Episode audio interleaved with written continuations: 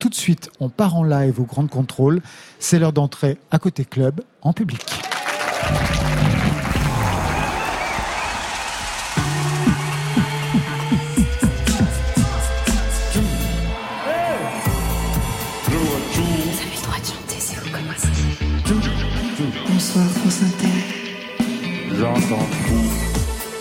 Bonsoir à toutes et à tous et bienvenue à Côté Club, le magazine de toute la scène française. On va passer trois heures ensemble ici à Grande Contrôle, Paris 12, et on est en public.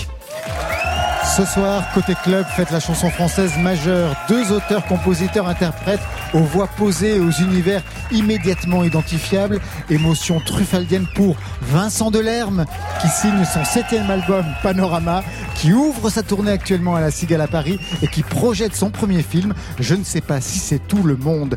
Désinvolture dandy et voix de crooner, Bertrand Belin revient avec une extension de son album Persona. Il ouvrira la deuxième heure accompagné par Barbara Carlotti. En live toujours Saïkali. Dernier jour de résidence pour cet introspectif qui travaille le folk dans ses tourments intérieurs. Et puis changement de couleur en troisième heure. Et oui, ce sera côté rock avec la rencontre au sommet de deux générations. Last Train, le renouveau du rock, le marathonien des concerts depuis 2015 et l'Ofofora, les maîtres, les pionniers du métal français depuis les années 90. Bien sûr, on retrouvera les séquences côté club, le photocall, le disquaire avec Marion Guilbeault qui va me rejoindre. Et oui, enfin la séquence avant-première cette semaine. Rencontre avec Carmen Maria Vega, une fille de feu, chanteuse, performeuse, tout terrain qui signe son premier récit, Le Chant du Bouc. Allez, on s'installe. 21h minuit, côté club, c'est parti. Côté club, Laurent Goumard sur France Inter. Sans plus attendre, on ouvre avec celui qui à chaque fois nous bouleverse avec des chansons de cinéphiles. C'est son côté Truffaut, son côté Varda, des chansons qui donnent des couleurs à un passé nouvelle vague noir et blanc. Vincent Delerme vient de sortir son nouvel album Panorama et il signe enfin son premier film. Je ne sais pas si c'est tout le monde. Et les deux sont totalement raccords. Il est question du temps qui passe, de l'enfance, de l'adolescence, la sienne, mais aussi celle des autres. On y entend Truffaut, Suchon. Il est question de Carver, de la vie des autres. Je ne sais pas si c'est tout le monde. Vincent Delerme ouvre côté club. Bonsoir.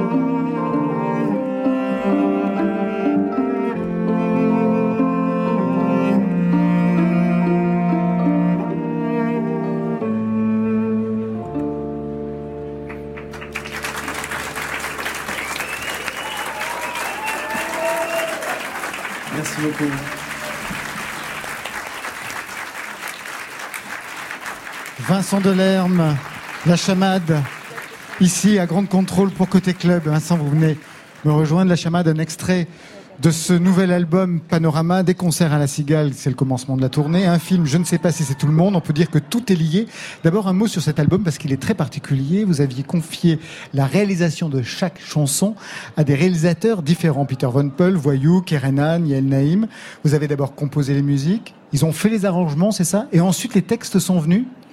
C'est oui, c'est parti du fait que plus les années passent, plus c'est un peu, on galère un peu à faire les textes, tout simplement. Et sur l'album Ah d'avant, oui en- Vous avez plus de difficultés à écrire Ah oui, tout le monde un peu, parce que euh, on devrait avoir peut-être un savoir-faire, mais en fait, ça, ça remplace pas le- la fraîcheur des débuts, et surtout euh, le fait que souvent on attaque un texte en se disant, bah celui-là, je l'ai déjà fait, ou euh, Stéphane Echer l'a déjà fait, et donc, euh, donc c'est un truc voilà. Et après sur l'album d'avant, Clément Ducol, je lui avais demandé de faire des arrangements avant d'avoir les textes. Au départ, les arrangeurs aiment pas trop faire ça, s'ils aiment bien se dire, ça parle de ça, Ah, donc Bien vais- entendu, c'est en fonction Voilà. de ce que raconte le texte, on va pouvoir faire les arrangements. ouais. De fait, ça ressemble plus à faire un peu une musique de film. Et après, c'est c'est vrai que ça donne des. Le, dans le cas de la chamade, par exemple, typiquement, le texte est vraiment venu de l'arrangement d'Herman Dune, qui était un peu californien, avec une guitare slide et qui m'a donné envie d'avoir ces images de photos américaines. Et c'est- c'est- ça a marché sur euh, plus de la moitié des titres de- du disque comme ça, ouais. Ça a vraiment libéré quelque chose. Je vous pose cette question parce qu'on avait reçu ici Alex Bopin. Alex Bopin a fait à peu près la même chose. Il a confié aussi la réalisation Oui, de son album ça, ouais. à des Ouais. personnes qui ne sont pas de son univers a priori. Vous, c'est le contraire quand même. Ils sont tous de votre univers, on va dire, de votre famille musicale. Et lui, ça a libéré quelque chose, notamment, par exemple, dans les arrangements. Pas de cordes. Il a supprimé les cordes qui étaient dans les précédents albums. Vous, qu'est-ce que ça a libéré, Vincent Delerme? Ça dépend. Il y, a des, il y a des gens qui ont fait des choses qui sont assez euh, cousines ou voisines de ce que je peux faire, comme il y a El Naïm par exemple. Après, les Girls in Hawaii ou, ou Voyou, c'est des gens qui ont proposé un son qui était différent. Donc je, ce que ça libère, c'est que ça permet de lâcher du lest et de se dire que finalement c'est pas si important que ça, d'avoir le contrôle sur tout. Donc sur, sur la manière d'écrire aussi, ça, ça joue. Au lieu de se dire bon bah ce refrain il est un peu bête de répéter pardon les sentiments euh, deux fois de suite, bah du coup on, on y va plus volontiers parce qu'on va on bosse avec Voyou, on va voir un concert de lui, on voit son attitude, un truc qui est plus comme ça, euh, en peu de mots, à l'instinct, et, et c'était hyper agréable de travailler comme ça. Alors l'album travaille, on va dire, la méditation sur le temps. Le film aussi, on va en parler dans quelques instants. Qu'est-ce qui reste aujourd'hui dans, dans l'artiste que vous êtes devenu, du jeune chanteur qui avait 26 ans au moment de son premier album? Oh, Il y, a, il y a pas mal de choses quand même parce que je sais que par exemple le principe même du premier album c'est quelque chose dans lequel je me retrouve encore aujourd'hui parce que c'était un disque qui était très assumé chanson française Ouais. à une époque où c'était pas tellement la mode et je voulais ça parce que c'était les années fin des années 90 il y avait beaucoup des disques à la croisée de la pop et de la chanson et c'était souvent euh, indexé comme ça même c'est-à-dire euh, on avait peur d'être trop chanson et moi je m'étais dit bon allez faut y aller vraiment choisir un peu son, son camp et ça c'est le genre de, de position dans lequel je me, me retrouve et après par contre au niveau des- du cheveu tout ça ça a beaucoup bougé évidemment Ça va pas mal les avez Moi, je vous tous remercie. encore oui Ouais, c'est vrai c'est- je franchement. parlais plutôt en termes de chromie D'accord. Ouais. Oui, mais on est tous, on passe tous par là. On va parler du film. Alors, le film est un collage de scènes avec la famille, des proches, des amis, des artistes, des anonymes. Une sorte de film impressionniste, un peu à la Agnès Varda. On y voit Jean Rochefort, Alain Souchon, qui écoute et qui réagit à vos souvenirs. On entend des voix, François Truffaut et Marceline Loridan Evans au milieu exactement du film. C'est cela que je voulais qu'on écoute. Monsieur, s'il vous plaît, êtes-vous heureux? Il m'a dit qu'est-ce que ça peut vous foutre? S'il vous plaît, et- êtes-vous heureux? Euh, N'ayez pas peur, on ne va pas vous faire de mal. Ça dépend ce que vous appelez heureuse. Ça dépend. Ça dépend de quoi Ça dépend sur quoi. Est-ce que vous êtes heureux Non Pas heureux J'ai eu du bonheur, j'ai eu du malheur, j'ai eu un petit peu de tout dans ma vie. Ça ne peut pas être autrement, hein. il faut bien partager un peu. Pourquoi vous êtes malheureux, monsieur Je suis trop vieux. C'est vrai Oui, 79 ans. Et vous, mademoiselle Moi aussi, bien sûr. Nous sommes jeunes et il fait beau.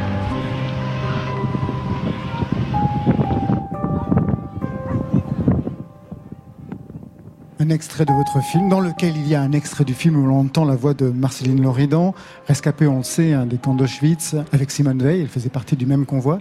Qu'est-ce qui vous touche dans cette voix, dans cette personne, et dans le film dans lequel elle posait cette question, êtes-vous heureux Vincent Delerme? Bah, c'est sûr que c'est l'époque à laquelle elle pose la question. Aujourd'hui, c'est une question, on est un peu habitué. Si on voit les, les couvertures de psychologie ou de choses comme ça, voilà, la question du bonheur, on se la pose souvent. Enfin, en tout cas, euh, on tout le monde va voir des psys et pour, pour ça aussi. Mais Vous aussi? Non, mais peut-être parce que j'ai pu euh, souvent, j'ai vu des chansons comme comme exutoire pour pour parler de ces choses-là. Euh, mais en tout cas, à l'époque où elle pose la question aux gens dans la rue, on sent que voilà, la personne qui lui répond, qu'est-ce que ça peut vous foutre? Enfin, c'est c'est une question qui est étonnante à l'époque, les gens ne, ne réfléchissent pas de cette manière-là, se disent on a une vie, on n'a pas à se poser réellement cette question-là. Donc c'est vraiment touchant parce que il y a des gens qui jouent le jeu de cette réponse, et puis surtout cette femme qui dit euh, j'ai eu du bonheur, j'ai eu du malheur. Euh, il faut bien partager un peu. C'est- Cette formulation est, est juste euh, très très émouvante. Donc euh, Vous vous êtes posé la question de vous, quelle réponse vous pourriez donner si on vous la posait, j'imagine? Oui, en fait, le, le film, d'une certaine manière, pose cette question-là un peu en permanence. Êtes- Êtes-vous heureux? Mais, mais aussi avec euh, en euh, l'idée euh, de ce film, c'est que les gens ressortent de la salle en se demandant, pas forcément s'ils sont heureux, mais en tout cas, qu'est-ce qui leur fait de l'effet? Qu'est-ce qui compte réellement pour eux dans leur vie? Qu'est-ce qui fait battre leur cœur? Et c'est vraiment le principe, euh, ça a toujours été le principe que j'essaye d'avoir même dans mes spectacles, que les gens ressortent du spectacle en, en sentant un palier de vie un peu plus aigu, plus aiguisé, qui fait qu'on se pose la question et qu'on se dit tiens, c'est maintenant qu'on est en vie, qu'on est sur Terre et tout. Alors que moi, jamais dans le concert, je vais dire allez, on est tous en vie, on est tous sur Terre maintenant.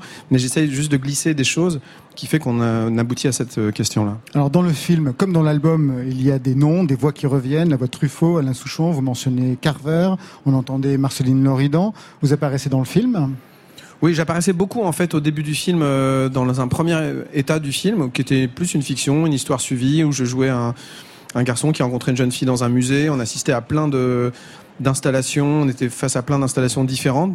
Et puis en fait, ça, ça, ça gazait pas. Quoi. Il y avait quelque chose qui prenait pas, qui ressemblait pas à ce que cher- je cherchais. C'était trop dur de, de travailler la fiction en fait? Ça demandait trop Bah, de moyens, ça demandait...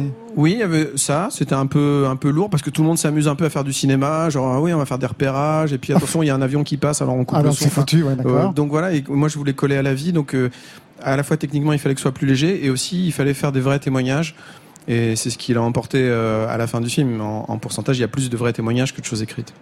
Je sais que vous avez refusé de jouer dans le film de Christophe Honoré. Vous avez proposé un rôle à l'époque dans Les chansons d'amour. Quel rôle c'était? C'était le rôle que fait Louis Garrel. Il m'a souvent ra- raconté que Louis, euh, à ce moment-là, lui laissait des messages sur son répondeur en chantant pour lui montrer qu'il savait très bien chanter. Et, euh, mais pff, moi, c'était un moment où j'avais déjà beaucoup de chance, j'étais assez présent et tout. Je voulais pas trop, justement, vis-à-vis de, de cette bande-là, de gens qui rêvaient de faire du théâtre, du cinéma et tout ça, ça aurait été un peu le.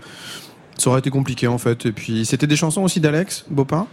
Moi, particulièrement à cette époque-là, j'avais quand même ce phrasé très très spécial quand je chantais, même si je faisais salade de fruits, on pensait que c'était moi qui l'avais écrite. Et du coup, euh, les chansons d'Alex, si je les chantais, on aurait vraiment cru que c'était des chansons de moi. C'était un, un- un peu compliqué dans, dans ma tête. Alors, on a un autre rôle pour vous aujourd'hui, Vincent Delerme. Dans quelques instants, on va se retrouver pour la séquence photocall dans le studio de José. Mais tout de suite, c'est l'heure de la playlist. Chaque semaine, on demande à nos invités de choisir un morceau dans la playlist France Inter. Quel est votre choix de programmateur? J'ai dit pomme en premier. Eh ben, c'est Pomme que l'on Ah, va passer. Alors, c'est qui? C'est quelqu'un qui est là depuis un moment, qui fait partie de cette génération aussi qui apparaît euh, des fois. Enfin moi en tout cas, je l'ai vu apparaître pas par album, mais chansons un peu isolées ou sur Instagram, elle faisait des des, des covers, des chansons à elle, des extraits. Il y a toujours eu un, un charme comme ça.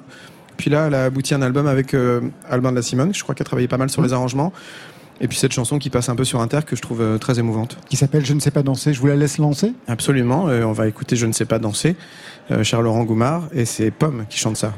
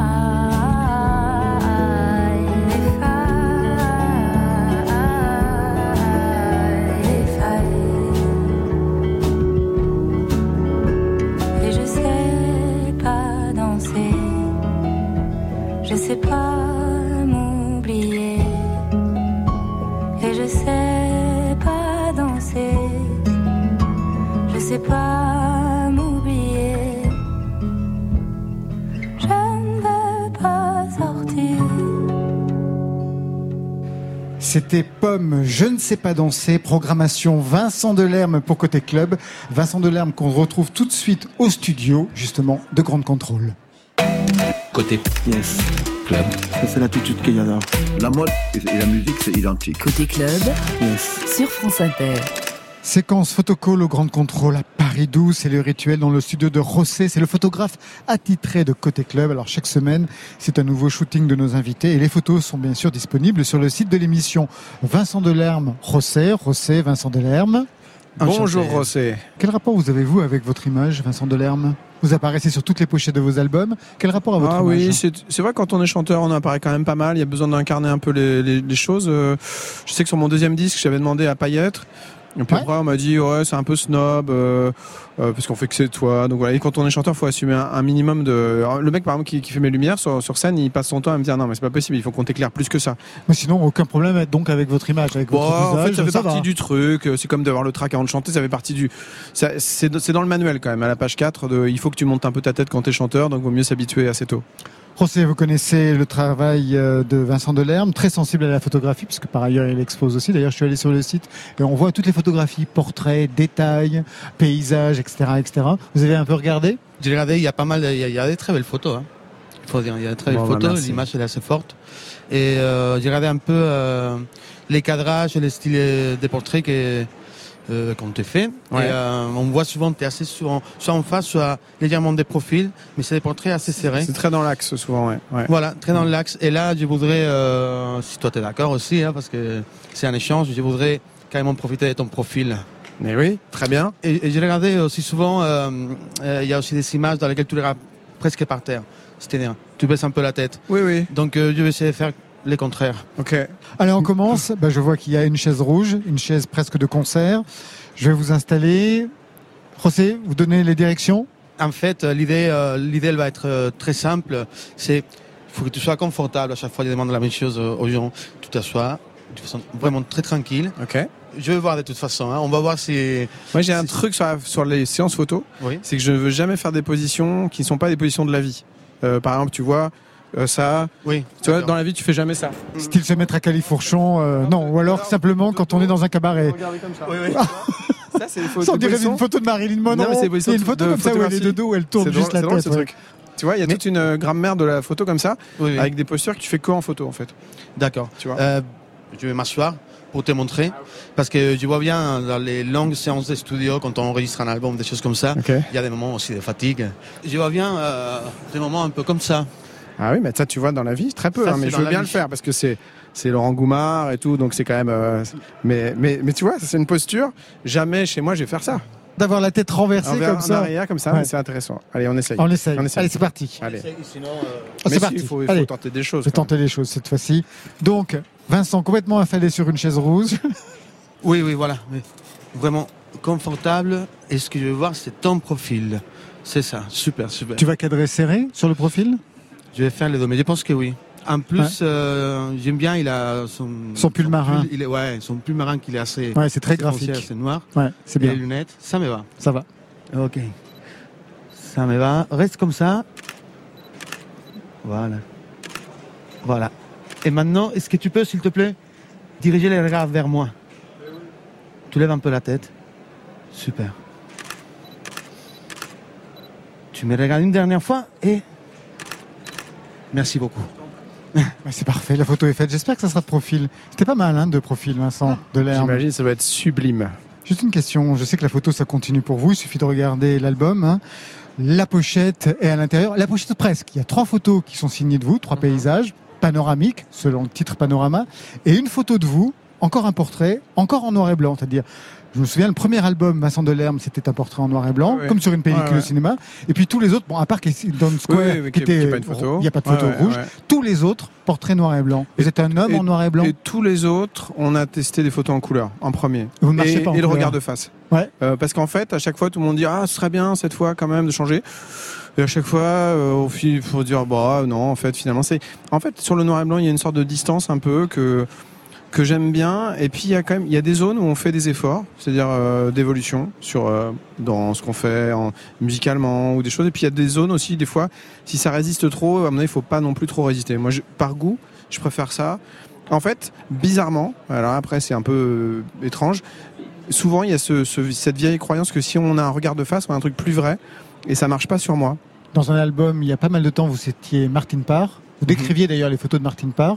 Aujourd'hui, vous regardez qui? Je suis vraiment très fan de Luigi Guiri. Ah, bah, j'en qui étais est- sûr. Qui, est- Bah, ouais. qui est mon Il y avait une photographe, euh, exposition euh, dernièrement euh, au Jeu de Paume à Paris. Eh Ouais. Ouais, on retrouve cette ambiance-là chez. J'adore ouais. euh, Stephen Shore aussi. La, la chanson La Chamade, c'est vraiment, ça part beaucoup de, voilà, il n'y a pas que Shore. hein, Il y a beaucoup de tous ces photographes de cette période américaine, comme ça, des motels, de, de- des drive-in, des trucs un peu qui, d'une sorte d'Amérique qui tombe un peu en ruine, mais qui est encore là. Et mais lui, Shore, il a vraiment, il y a une beauté des couleurs de, de, de ça que, que, que j'adore, qui me fait de Et l'effet. que vous essayez de traquer ici en France d'ailleurs, parce qu'il y a des Oui, photos il a dans des- cette grande tradition de la photo américaine de ces années-là, chez vrai. vous. Ouais. En, en tout cas, des fois, en isolant un détail, des fois, on se dit ah tiens, il y a un côté un peu américain, juste une tasse de café sur un sur un support un peu un peu rouge qui pète. euh, des fois, on se dit ah c'est cool, on a l'impression qu'on est euh, qu'on est dans le Minnesota. Ouais. Une pochette culte pour vous, ça serait laquelle? Franchement, bah le double blanc des Beatles, c'est quand même assez fou. Euh, Il y a des pochettes de Barbara, qui, je sais pas comment ça, s'appelle, ce, ce procédé où il y a plein de petits points les uns à côté des autres. Il y a son visage qui est, qui est penché. Vous voyez cette pochette? Euh, en noir, en noir et blanc, mais c'est une très belle pochette. Et cette pochette, ce il y a tous les titres, Exactement. tous les titres des, des chansons Ça, sur la pochette. C'est un truc aussi qu'on tente souvent, ce truc de mettre les, les titres à l'avant. C'est, évidemment moins. Maintenant, on a un peu moins d'espace, donc euh, Ouais. ça marche en grand, mais dès que c'est un peu réduit, c'est un peu bordélique. Pourquoi fallait-il pour le deuxième album ne pas apparaître sur la pochette? Oh, j'étais tellement étonné du succès du premier album. J'avais euh, peut-être que c'est un petit snobisme que j'avais aussi à ce moment-là, mais j'ai c'était un réflexe de, de peut-être de protection un peu d'un autre côté aussi, parce qu'il y avait trop un truc genre euh, on adore ou on déteste. J'avais une inquiétude assez forte de ça, d'un truc un peu épidermique et, et j'avais un truc un peu tête à claque aussi quand j'ai commencé, parce que j'étais un peu trop nonchalant, parce que machin. Et donc voilà, je- à ce moment-là, j'avais pas envie de mettre ma tête euh, pour ça. Alors la tête, on la retrouve aujourd'hui sur ce nouvel album Panorama. On vous retrouve tout de suite, Vincent Delerme, sur la scène du Grand Contrôle à Paris. Merci à vous. Ouais, merci Laurent, avec plaisir. Ces chansons sont comme des repères, elles nous lient les uns aux autres, elles nous interpellent sur la force des souvenirs, sur les soubresauts des sentiments. Vincent Delerme est un homme autant de regards que de chansons. En ce moment même, ses concerts donnent à voir comme à entendre. Mais ce soir, dans Côté Club, c'est focus sur les chansons, rien que les chansons dans toute leur intimité. Vincent Delerme est en live sur France Inter.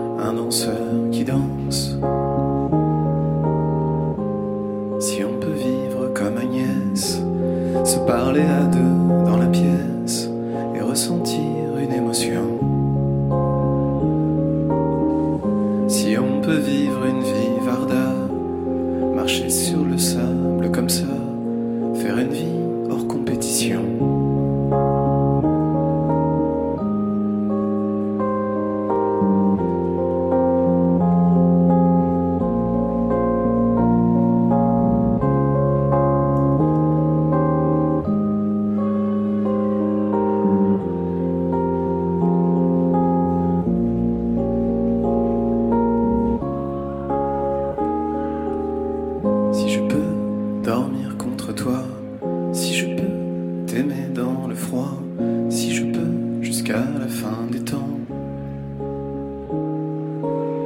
Dans les rues, te photographier à Lisbonne, un matin d'été, si je peux,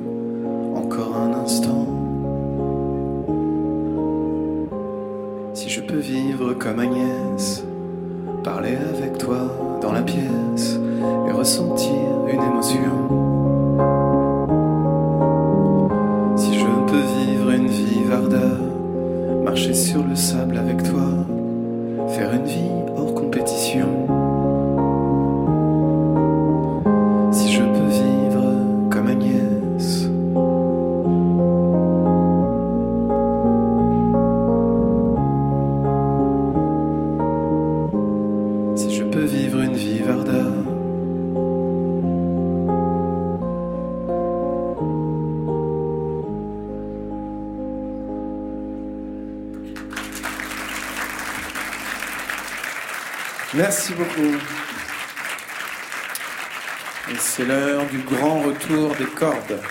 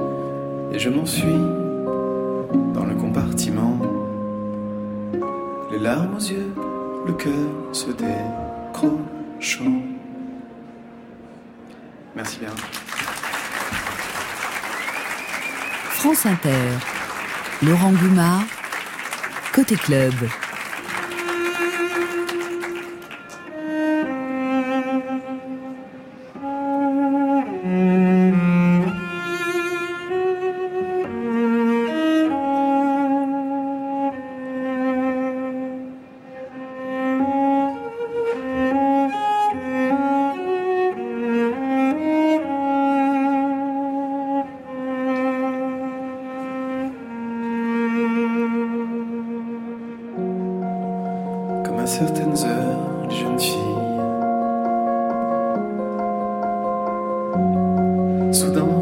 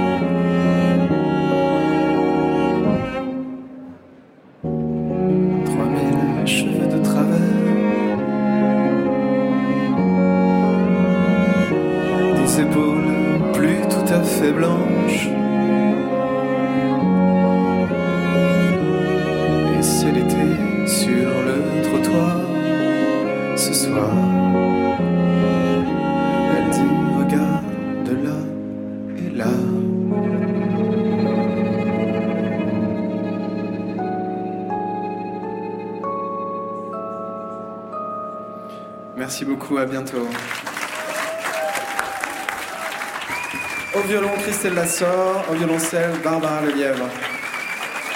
Merci, mesdemoiselles. Et au clavier, Vincent Delerme pour ce côté club en live. Merci Vincent. Merci les filles pour cette intimité ici. Et Ça c'est- marche aussi c'était une côté formule club. exprès pour Ah côté ouais. club. Rien à voir avec la cigale. Faut voir justement ce qui se prépare à la cigale en ce moment et, Et pour la ouais. suite de la tournée. La tournée Marion. Et justement, la Cigale à Paris, c'est du 5 au 9 novembre, du 3 au 7 décembre. À partir du 11 février 2020, il y aura Toulouse, Bordeaux, Biarritz, Nantes, Deauville, Poitiers, Lille, Bruxelles et plein, plein, plein d'autres dates. Et le film de Vincent Delerme, je ne sais pas si c'est tout le monde, est diffusé au cinéma des cinéastes à Paris 17e, tous les dimanches à 11h jusqu'au 22 décembre. Vincent Delerme, vous restez encore un petit peu avec nous. Je vais vous présenter notre résident dans quelques instants. On va le rejoindre à la table. Écoutez bien ces jeunes chanteurs. Et si la musique est bonne, donne du bruit, tu vois Vincent Delerme, je vous présente Saïk Ali, le chanteur à la tresse, comme vous pouvez le voir. oui, j'ai vu. Bonjour. Saïk Ali est en résidence ici à Côté Club, c'est sa dernière semaine. Alors le principe de la résidence, c'est de suivre pendant trois semaines un jeune artiste, de lui offrir la scène, qu'il se l'approprie et qu'il rencontre ses aînés. Alors Saïk Ali, on a déjà parlé avec vous de la nouvelle star, hein, que vous aviez gagné à l'époque, du premier album sorti à ce moment-là, qui ne vous correspondait pas tout à fait, du nouveau qui est sorti il y a deux semaines, hein, qui s'appelle Quatre murs blancs. On va se repasser d'abord, pour que Vincent Delerme comprenne qui vous êtes, on va se repasser ce qui s'est passé ici la semaine dernière. Me souviens de rien, ni le blanc, ni le noir, ni le sang dans la voix. Je ne me souviens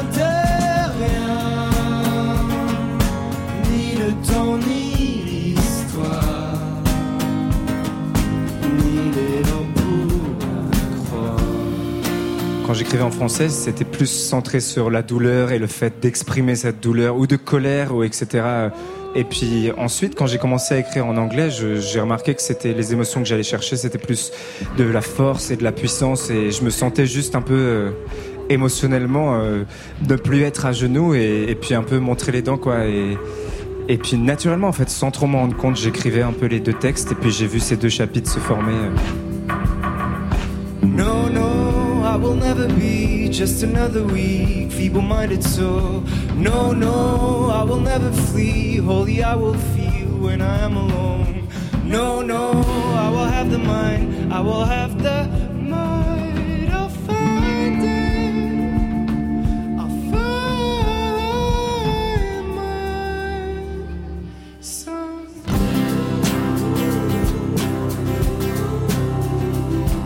Ça, Kelly, vous avez du mal à vous entendre ou quoi Vous gigotez Ah non, mais c'est depuis pas tout à l'heure, c'est pas possible. possible. Parce que j'étais faux à la fin. Mais- Oh, non, on est toujours un peu faux, c'est pas plus grave que Oh ça. là là, si on Moi, ça m'arrive jamais. Vincent de... Jamais.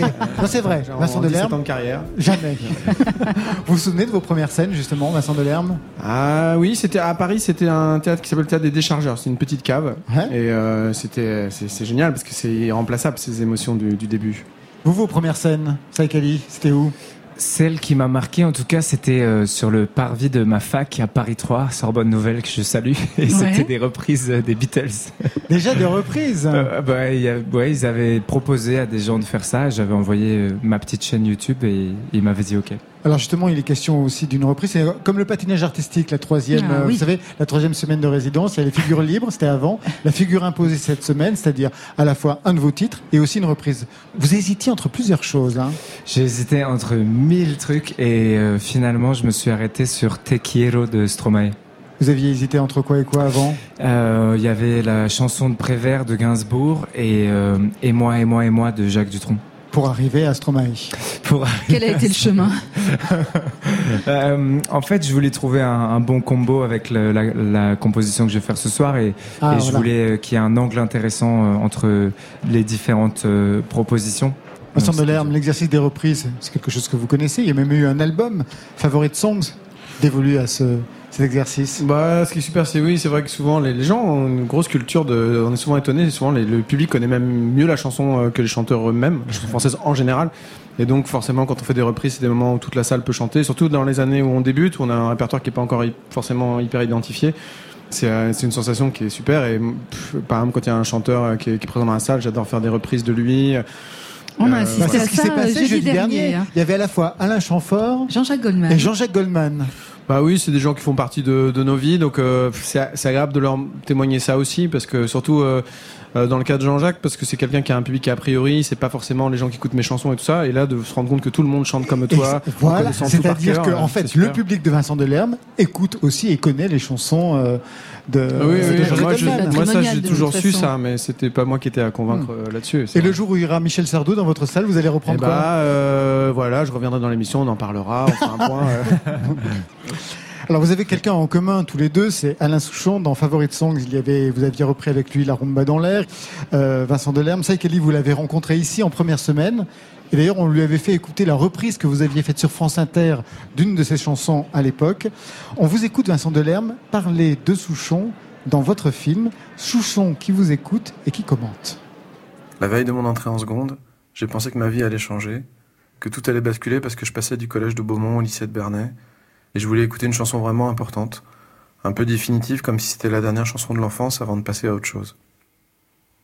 Je me souviens très bien de la lumière qu'il y avait dans la pièce, il faisait encore un peu jour, et j'ai choisi d'écouter Ultramoderne Solitude.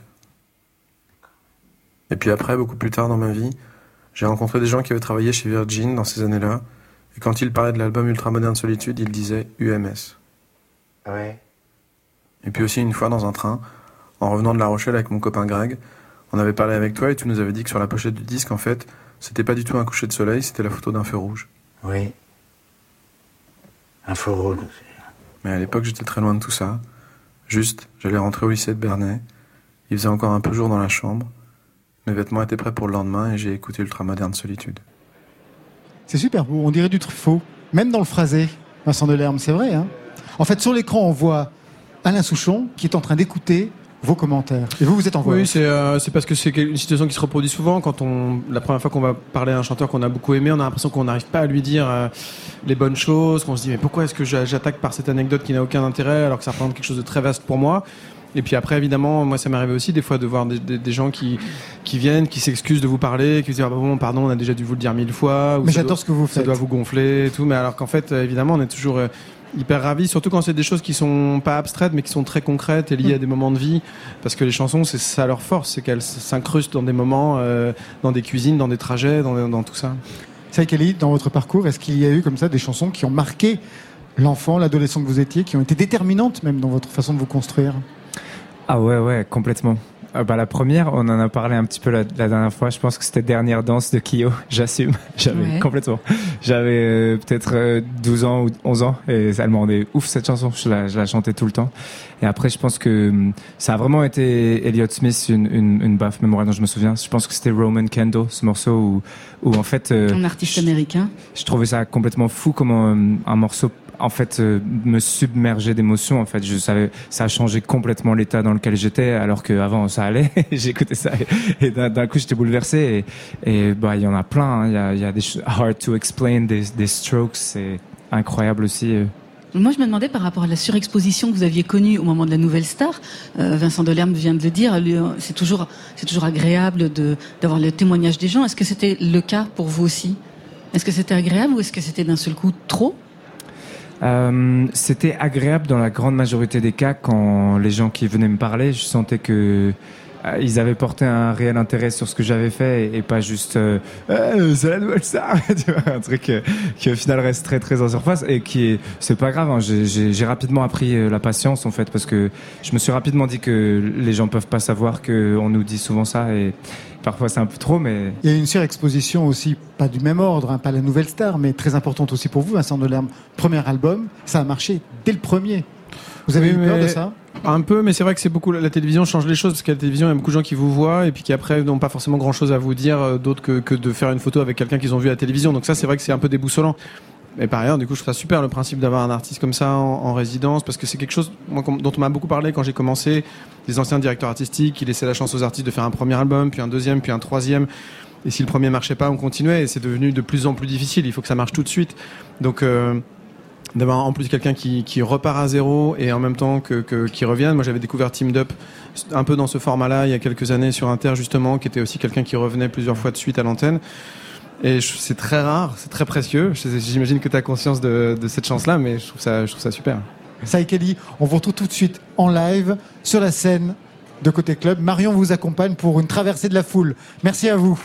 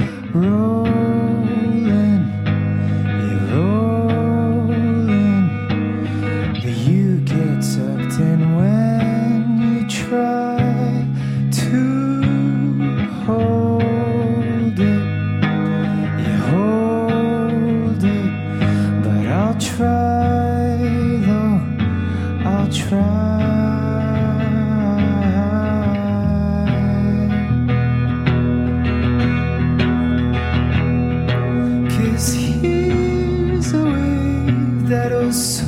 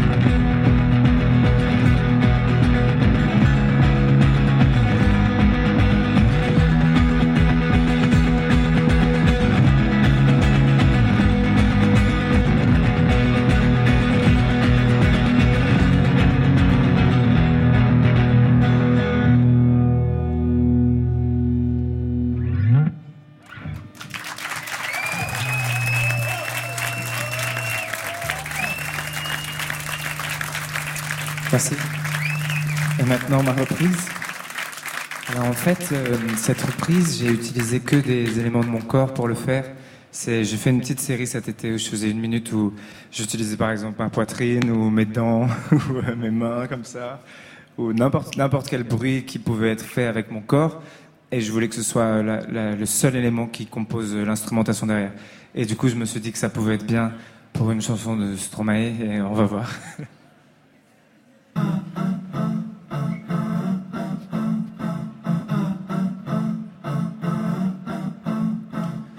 Un jour je l'ai vu, j'ai tout de suite su que qu'on allait devoir faire ces jeux absurdes. Bijoux, bisous, el tralala. Mots doux et coups bas, insultes, coups, etc., etc. Non, pas les miens, mais les siens, oui. Notre enfant deviendra alors celui le sien ensuite. Enfin, c'est le juge qui insistera, j'imagine. Imagine-moi, télé sous le bras et mes jeans sales et puis tout ça. Je l'aime à mort, mais pour la vie, on se dira oui. À la vie, à la mort, et même en changeant d'avis, même en sachant qu'on a tort, on ne changera pas la vie. Donc, comme tout le monde, je vais en souffrir jusqu'à la mort. Je voudrais être son ombre, mais je la déteste, même au bout du monde. Et bien qu'elle y reste, oui, je l'aimais tellement que je l'aime encore, même au bout du monde. Et bien qu'elle y reste.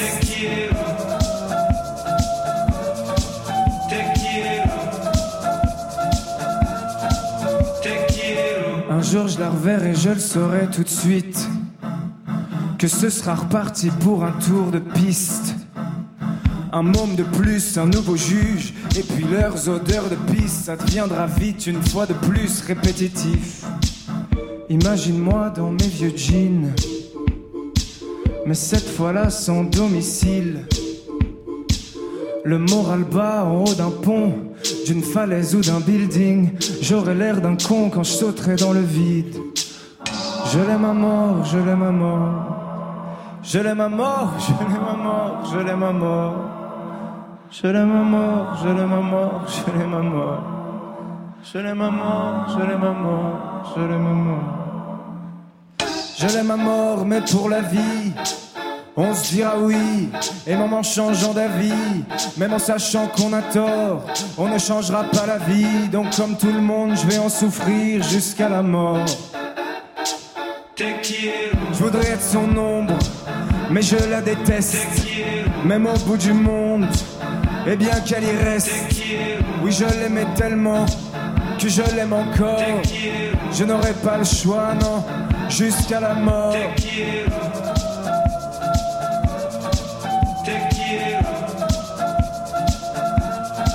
Jusqu'à la mort.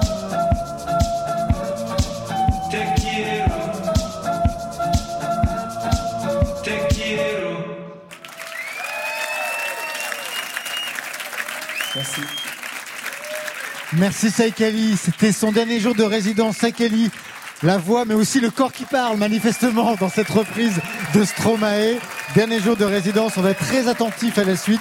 Je rappelle l'album Quatre murs blancs. Merci bien sûr aussi à Vincent Delerme. Eh bien c'est la fin de la première heure. Côté club reprend dans quelques minutes après le flash avec Marion, avec Avec Bertrand Belin, en compagnie de Barbara Carlotti. et on aura aussi rendez-vous avec une fille de feu, Carmen Maria Vega. Alors à tout à l'heure.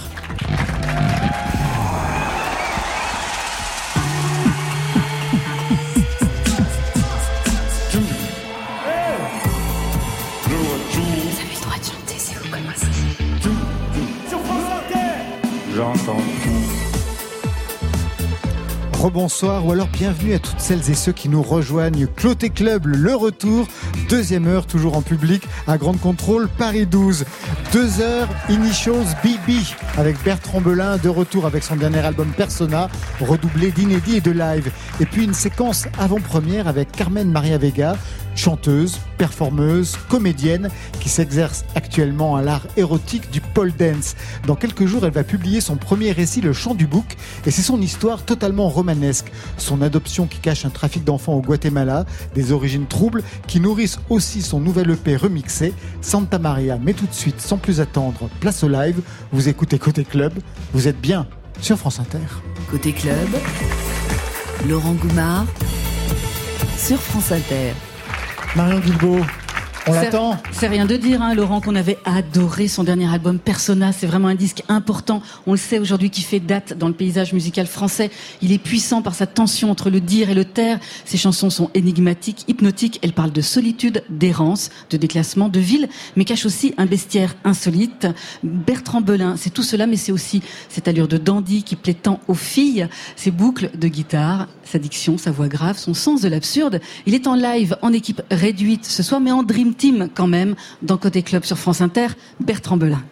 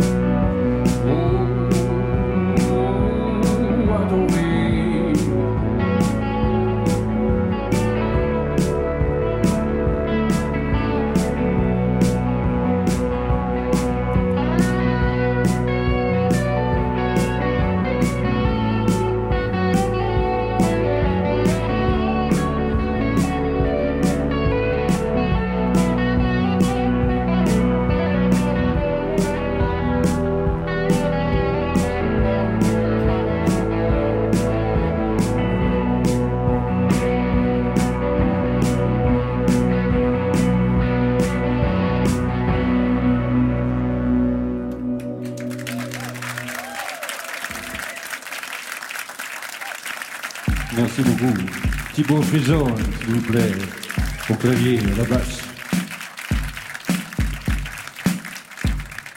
Julien King Homé à la guitare.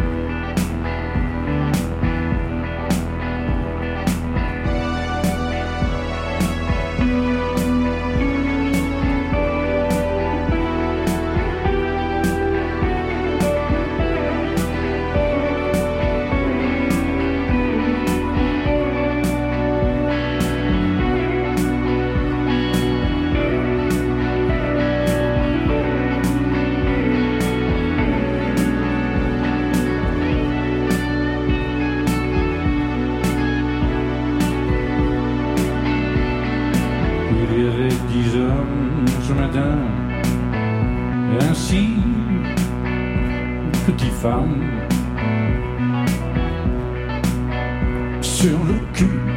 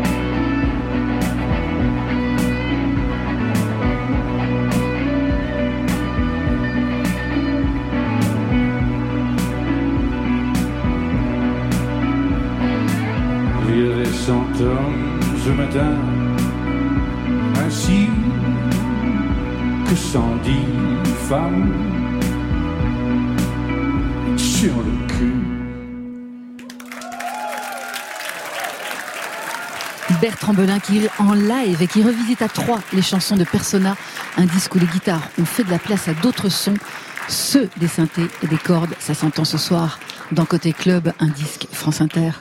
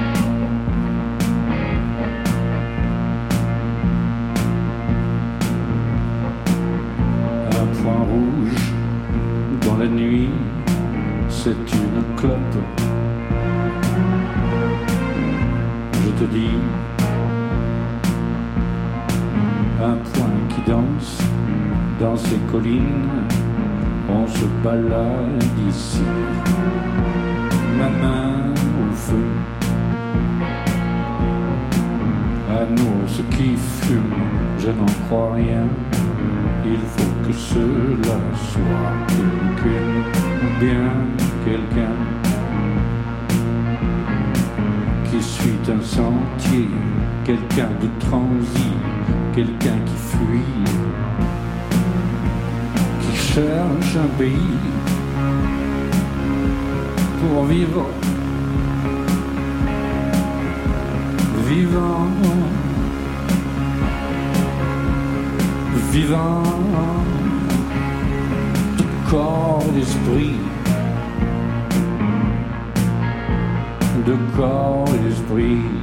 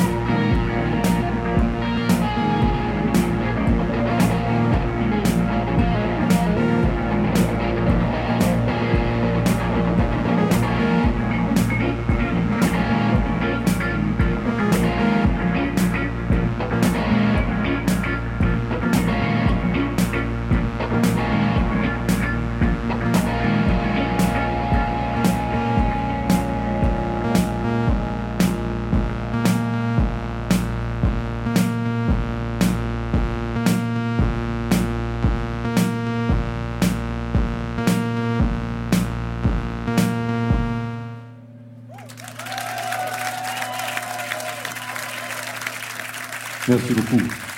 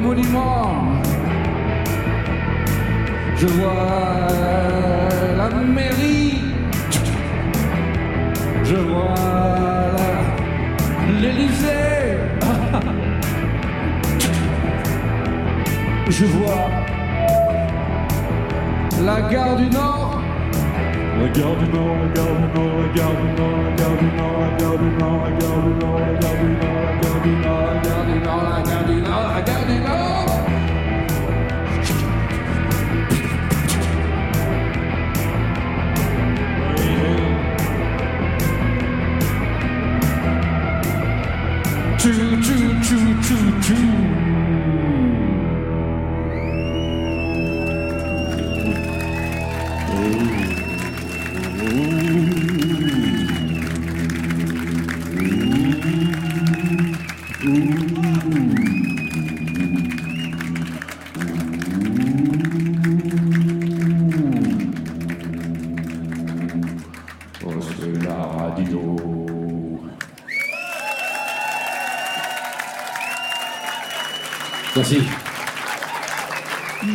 Belin en live. Bertrand Belin en live sur France Inter. Merci beaucoup. On va aller euh, rejoindre euh, Laurent Goumard. Venez avec moi. On va traverser la foule. Le Grand-Duc, c'est vous, Ouais. de passage dans Côté Club. On donne quelques dates de concert. On va dire qu'il est à Pinmar. Ouais, c'est génial. Pinmar le 2 novembre. Bourg-en-Bresse, Amiens, Vannes. Au Casino de Paris, ça va se passer les 4 et 5 décembre. Dax, Lille. Et la tournée, elle reprend dès le 12 janvier 2020 à Alfortville. Et c'est un marathon qui va durer jusqu'à l'été, Laurent Goumard. Bertrand Belin, vous savez que vous êtes dans notre générique, vous vous êtes entendu tout à l'heure? Le Non, tout, j'entends tout, je vois tout. J'entends. Non, non, mais on m'a on m'a annoncé tout à l'heure. là. Ouais, Là, bah, je faites partie du plaisir. générique. Bah, c'est la première- c'est mon premier générique. hein. Dis donc. Vous vous souvenez de l'histoire de ces paroles qu'on vient d'entendre là pour le Grand-Duc Oui, bien sûr, je me souviens. Oui. Le, ce qui facilite l'écriture de cette chanson, c'est que quand quelqu'un voit tout, bah, c'est-à-dire qu'il peut annoncer derrière tout, puisque tout c'est tout. Donc pas besoin de choisir parmi des choses. Les premières qui se sont imposées, je les ai chantées. Et c'est une chanson où vous jouez pas de guitare, donc là on entend vraiment tout le travail euh, qu'il y a sur ce disque, sur les sur les synthés, sur les sur, sur les claviers. Il y a un côté Ouais, parce que très à la Vega. quand, quand je joue de la guitare, d'habitude, ça, ça masque tout. hein. Oui, un peu. Non, mais là, c'est vrai qu'il y a une dimension beaucoup plus Non, froide dans cet album, avec Oui, les oui, synthétiseurs qui ont pris de la place. Et c'est bizarre Ouais. parce que il est question, vous le disiez tout à l'heure, de Marion, de déclassement quand vous avez présenté Bertrand Belin. En effet, il y a une dimension sociale qui était déjà présente avant, hein. Mais pour cet album, on l'aperçoit d'autant plus que peut-être les arrangements sont plus froids, plus plus synthétiques. C'est possible que la nature des sons, c'est vrai, euh, oriente l'écoute un peu vers quelque chose de plus contemporain.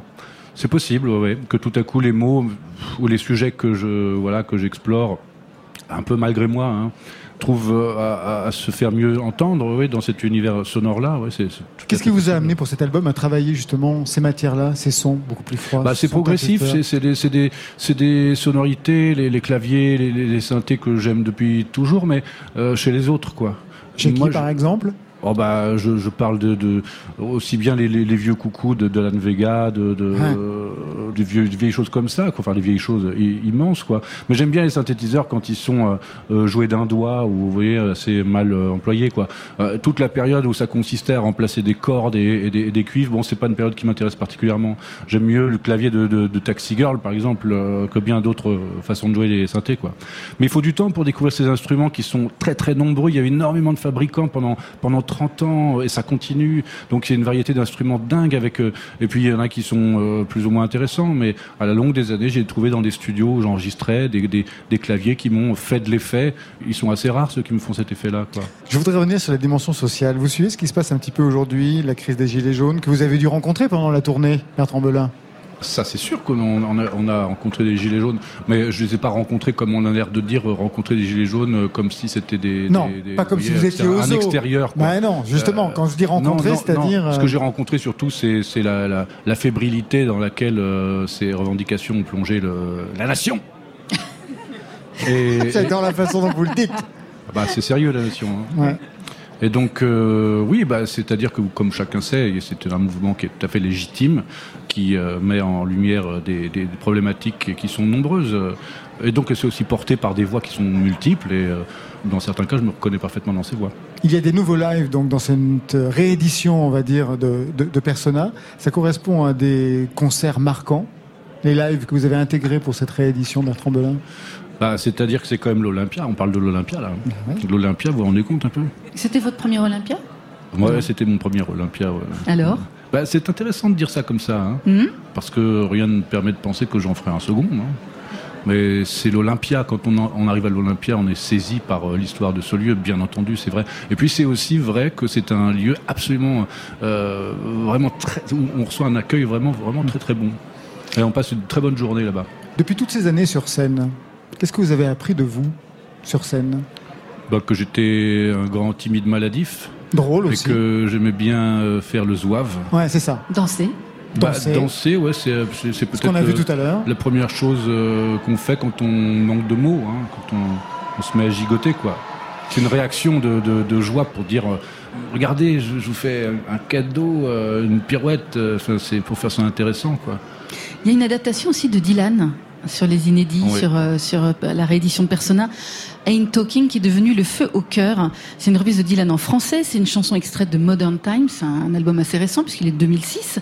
Vous lui devez quoi à Dylan? Vous l'avez découvert à quel âge? Assez tard, hein, Dylan. J'ai découvert vraiment Dylan par ce- cet album en 2006. ouais. Non, vous allez me faire croire que vous n'avez jamais écouté Dylan avant. Non, je vais pas vous faire croire ça. J'avais bien entendu écouter Dylan avant, mais Sans que ça représente véritablement quelque chose alors. Bah si, ça représentait quelque chose, mais c'est- je l'avais intégré à toute une famille de songwriters américains que je connaissais déjà depuis l'adolescence, que sont euh, bah, Woody Guthrie, je connaissais ça quand j'avais 12 ou 13 ans, quoi. Donc c'est euh, c'est en lien direct avec Dylan, mais ce- c'est des choses que je voyais pas pendant des années, j'ai pas vu ces liens-là. J'écoutais euh, Hank Williams, Johnny Cash, euh, enfin Hank Snow, enfin des, tas de chanteurs qui sont plus ou moins proches de de Dylan, en tout cas dans, dans ce que cette, euh, ces artistes fabriquent comme mythologie, Dylan était un élément parmi d'autres. Mais à la découverte de Modern Times, euh, j'ai été vraiment saisi. Ça me fait ça pour tous les artistes. Il faut, il faut que je sois saisi à un moment donné. C'est pas parce que la terre entière me dit d'aimer Dylan que je vais l'aimer. Mais tout à coup, euh, j'ai j'ai compris quelque chose, enfin je crois. Et cette chanson, bah, je l'aime particulièrement. Qu'est-ce qui a changé dans votre façon d'écrire, Bertrand Belin, au fil des années, après trois romans, après des passages euh, au cinéma? Ça a un impact forcément sur l'écriture, pas forcément sur ce que vous racontez, mais sur le langage, sur la recherche des mots, j'imagine. J'apprends tout doucement à, à remarquer que les mots euh, sont bien souvent euh, inopérants. Et c'est difficile, il y, a, il y a- il y a tellement de chansons, tellement... D'ailleurs, pour se faire entendre, euh, il faut un parler bizarre, quoi. Il faut un parler étrange. Ce que je découvre, c'est ça, c'est que plus ça va, plus j'ai envie de, de casser euh, ces, ces idiomes, de les, de, les, de les concasser, de voir ce qu'il y a à l'intérieur. Alors, euh, pas forcément avec beaucoup de mots, en très peu de mots, mais je me suis encore aventuré très peu dans cette direction, mais j'ai envie du langage cassé, quoi. C'est ça que, ça que ça m'apprend. Vous avez toujours aimé être sur scène? Non, mais j'ai toujours cru que c'était fait pour moi. Mais ça fait, ça fait peur la scène pendant des années et des années. Les premiers concerts que j'ai faits, j'avais 13-14 ans. Quand je montais sur scène, euh, j'avais très peur. Je passais des, des heures aux toilettes avant d'y aller. Et euh, on me sortait là avec un pied de biche et tout, parce que c'était l'heure du concert, c'était horrible. À 13-14 ans, vous jouiez avec qui? Bah, avec mon groupe, Ouais. ou avec, ou avec mon- le groupe de mon frère. Barbara Carlotti vient de nous rejoindre, puisque tout à l'heure, elle sera sur scène avec vous, Bertrand Belin. Barbara Carlotti, vous, vos premières scènes, c'était 14-15 ans, comme Bertrand Belin Ah non, euh, un Beaucoup peu plus tard, bien sûr. La première fois, je pense que je suis montée sur scène, euh, une scène un peu officielle, c'était euh, j'ai remplacé le clavier de Génération Plutonium, qui était le groupe de lycée dans lequel euh, Génération Plutonium. Ouais, on, génial, était, on déjà écolo. Ouais. Ouais, je vois ça. Ouais. Et j'ai remplacé le clavier et je faisais des chœurs et en fait j'avais tellement le trac que je chantais tout un octave en dessous. Si bien que c'était plus vraiment des chœurs, mais C'est euh, comme ça que vous avez calé votre voix grave? Non, pas du tout. non, j'étais très ennuyée de leur avoir fait ça, mais je pouvais vraiment pas monter, quoi. Il y avait un truc. euh, Mais voilà. Mais donc c'était un peu plus tard. C'était vers euh, 16-17 ans. Bertrand Belin, qu'est-ce qui a déclenché ce duo avec euh, Barbara Carlotti? C'est cette voix grave? Bien sûr, il y, a, la voix particulière, le timbre si euh, élégant et singulier de Barbara Carlotti, bien sûr, qu'on connaît, qu'on aime, que j'aime énormément depuis le premier disque que j'ai découvert d'elle. Et puis euh, cette façon aussi d'être, euh, voilà, comme moi, sorte d'aventurière aussi de la langue. C'est quelqu'un qui a un amour des mots, de la langue, et puis euh, qui est prête aussi à faire beaucoup de- de- d'expériences de, collaboration aussi, qui aime ça, je crois, hein, pas me tromper. Et puis parce qu'on a une complicité aussi, euh, d'ordre euh, voilà amical, et puis euh, des, des, des affinités dans des domaines variés, la musique. On va souvent au cinéma ensemble, par exemple. On aime bien ça. Vous allez au cinéma ensemble. Dernier film que vous avez vu ensemble, c'était quoi? Je me rappelle plus ce que c'était. Ça fait un moment quand même. Bah, Ah ouais. Il est en tournée très souvent en ce moment. Donc, il m'a proposé d'aller voir le Joker, mais j'étais pas libre. Ouais, je sais plus ce que c'était. On voit des, des fois des trucs qui nous qui plaisent pas aussi. hein. Barbara Carlotti, Bertrand Belin, il est comment en enregistrement? Il est euh, extrêmement attentif et, et il dirige en fait. Il dirige Ah. vraiment. Mais moi j'aime bien ça parce que quand on enregistre ses propres disques tout seul, euh, c'est difficile de se donner des intentions et une manière d'interpréter.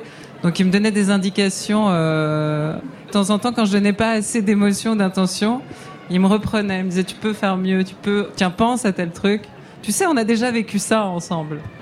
Barbara Carlotti, la dernière fois qu'on s'est vu, vous m'avez dit, vous étiez en train de réaliser votre premier film. J'ai fini le, le dernier étalonnage pour le cinéma il y a dix jours. En fait, il devrait être diffusé par Canal Plus euh, fin novembre, début décembre, mais on ne sait pas encore la date.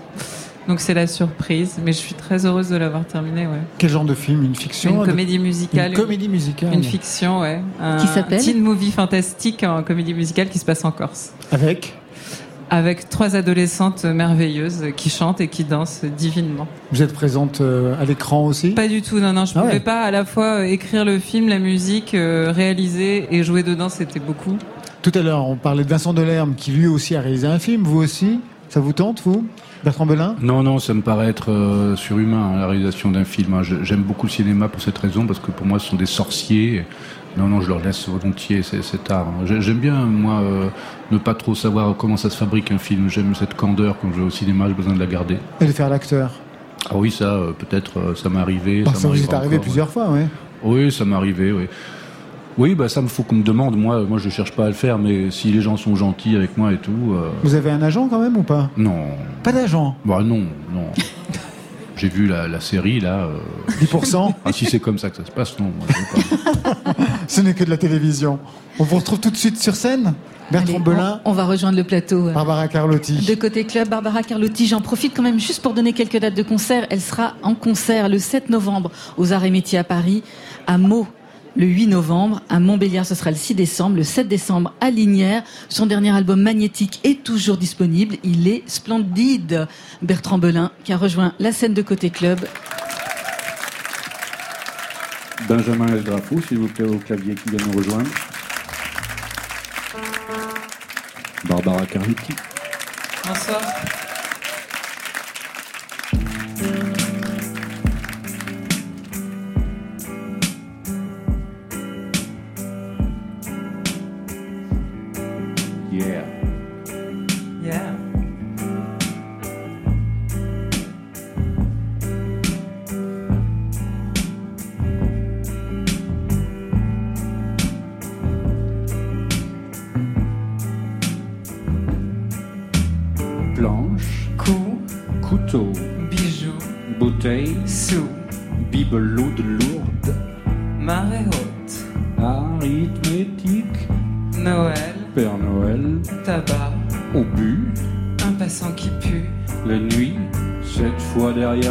Où tu as fait ta danse d'Indien pour lui.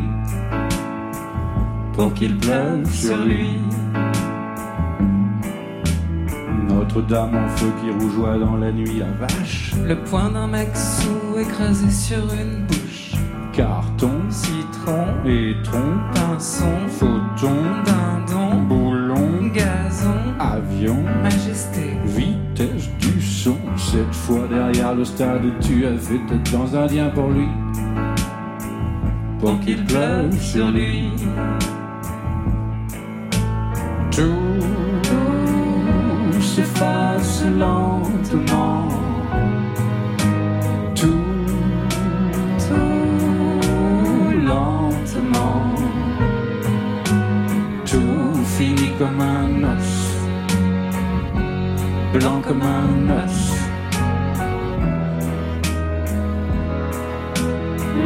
Temps est si doux.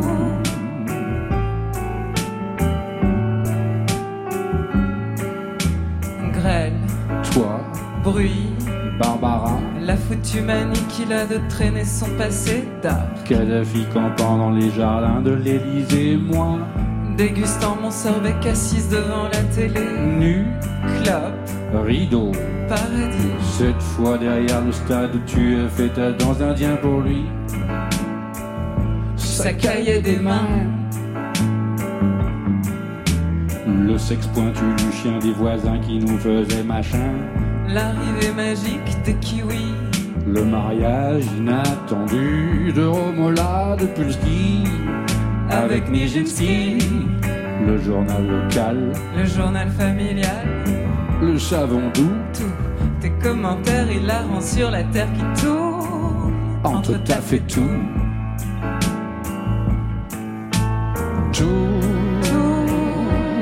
s'efface lentement. Tout, lentement. Tout finit comme un os, blanc comme un os. Tout s'efface lentement.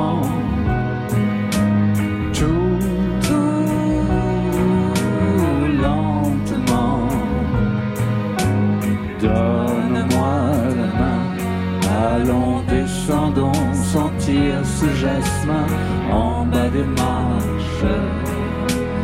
Le temps est si doux.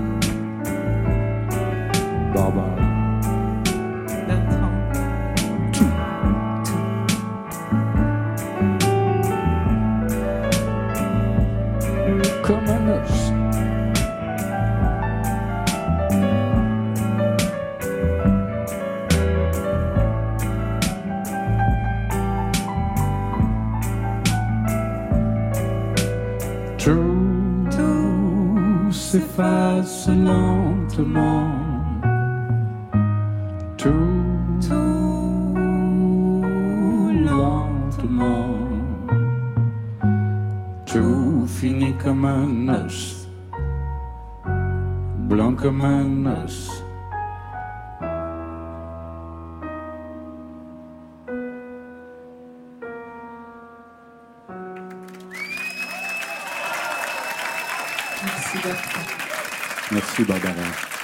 Carlotti, Bertrand Belin en duo avec cette histoire lentement, une histoire de langage cassé à retrouver bien sûr dans l'album augmenté de Bertrand Belin, Persona. Bertrand Belin et Barbara Carlotti qui ont rendez-vous tout de suite avec Marion Guilbault pour la séquence disquaire. C'était en live dans Côté Club.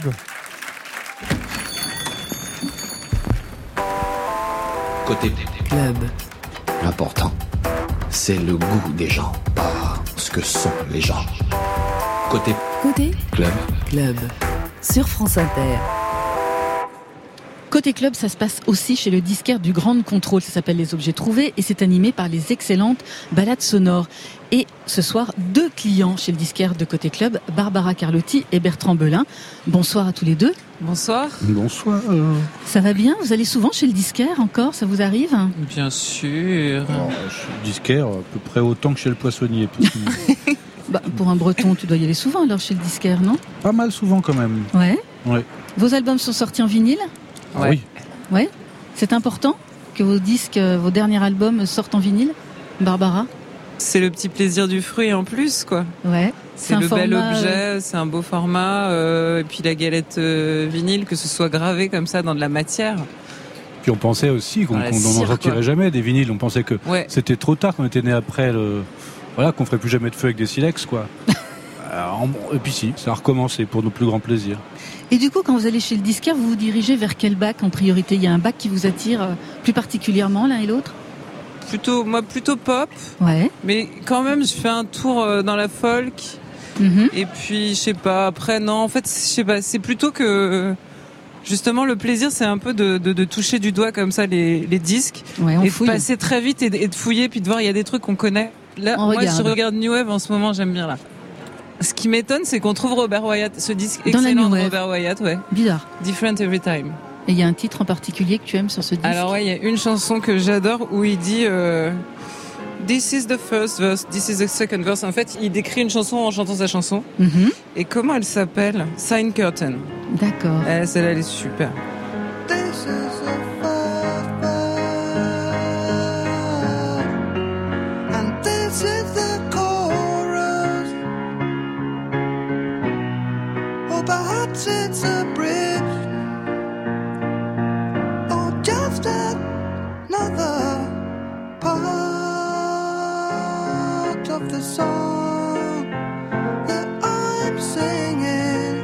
Bertrand, toi, tu fouilles dans Moi, quand je vais chez le disquaire, je vais, je vais, je vais pas dans des disquaires euh, modernes avec plein de disques, Mhm. vinyles nouveaux. Je vais plutôt de, de les- de- dans les rayons euh, musique classique ou musique contemporaine ou de Mhm. jazz, parce que c'est comme ça que je préfère acheter ces- cette musique. Parce qu'il y a beaucoup d'anciennes euh, références et tout qu'on trouve pas beaucoup euh, en, en digital. Sinon, la pop, le rock et tout, j'achète tout ça dans, sur mon téléphone. Quoi. Je vais pas chez le disquaire, j'achète en ligne. Vous êtes aussi autant playlist, iTunes, autant playlist que platine vinyle finalement. Ouais, c'est ça. Mais par contre, euh, j'aime bien euh, écouter des vieux disques de jazz en vinyle, notamment. Alors là, on n'est pas trop dans le jazz. non, on est non, non. Là, euh, j'étais dans le rayon Bob Dylan. Alors là, par exemple, on a vraiment dans un cas euh, vraiment dingue, c'est qu'on a Bob Dylan, David Bowie et Leonard Cohen qui se suivent. Ah ouais. Donc euh, c'est balèze. trilogie, hein. là, ouais, ouais. là, vra- vraiment, on est tombé sur le. Si j'étais chercheur d'or, par exemple, là, bon bah, je pense que c'est. J'arrête de tombes sur une travailler. mine de diamants, là. J'arrête de travailler, quoi. Bien C'est la mine de diamants, J'arrête c'est même pas travailler. l'or. Ouais, Alors il y a un album qui sort du lot dans tout ça Euh, entre Bowie, Cohen, Dylan. Low, euh, Low, ouais, peut-être Low de Bowie, ouais. Il y est Ouais, il est là, ouais. Ah ouais, magnifique pochette. Je choisirais parce qu'il est beau. Concernant un titre à extraire, vraiment non, il n'y a, a pas moyen. Non, tout est bien. Ouais, y a, il y a pas Sound on Vision peut-être? Même pas? Sound on Vision. Oui, bah oui, bah parce que c'est un des plus connus, c'est vrai.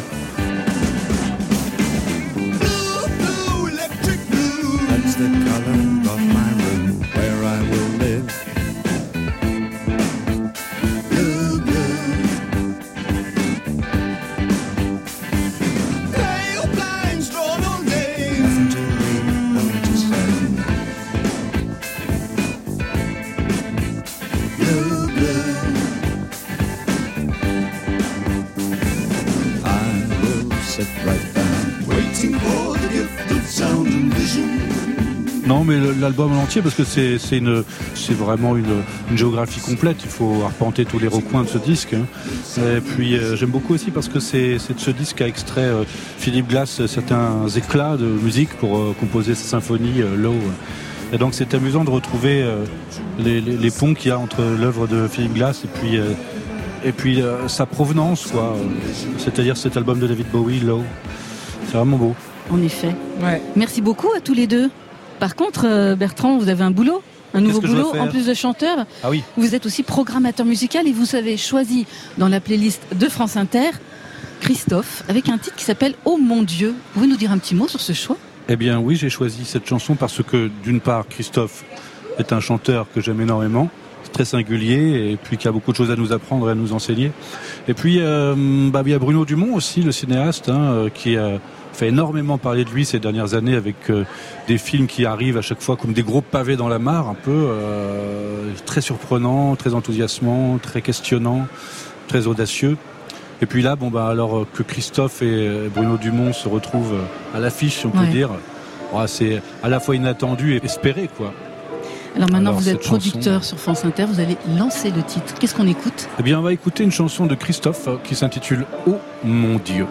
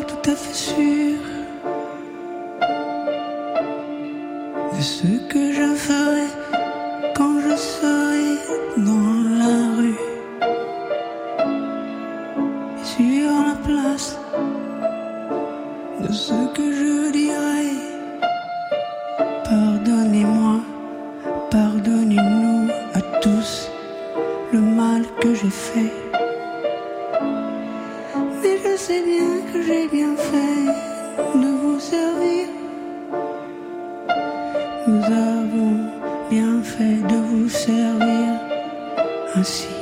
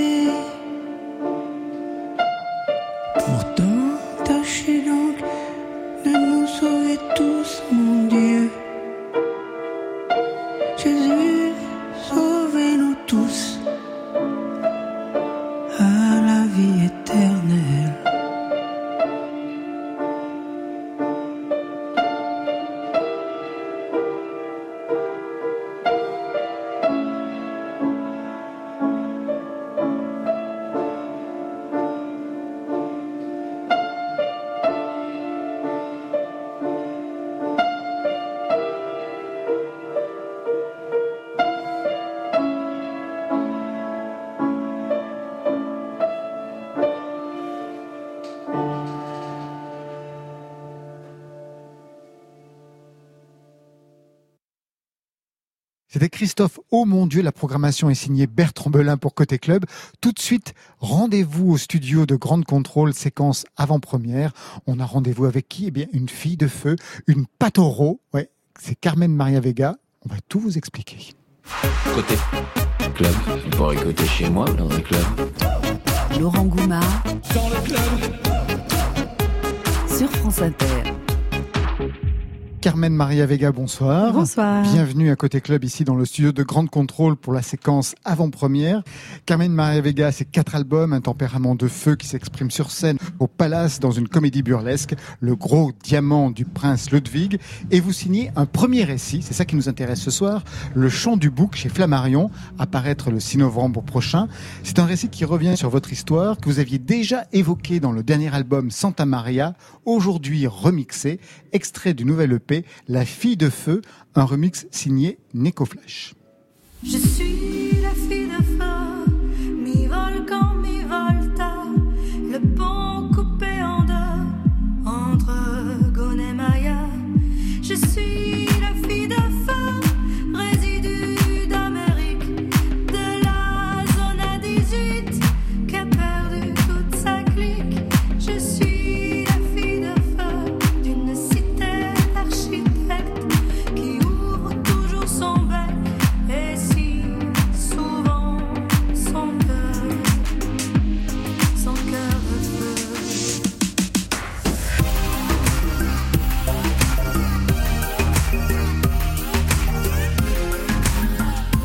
Évoqué un petit peu dans la chanson. Aujourd'hui, c'est écrit noir sur blanc dans un récit, une enfance adoptée, origine guatémaltèque, une adoption en 85 qui est en fait un mensonge. C'est un trafic d'enfants, des enfants qui ont été volés à leurs parents.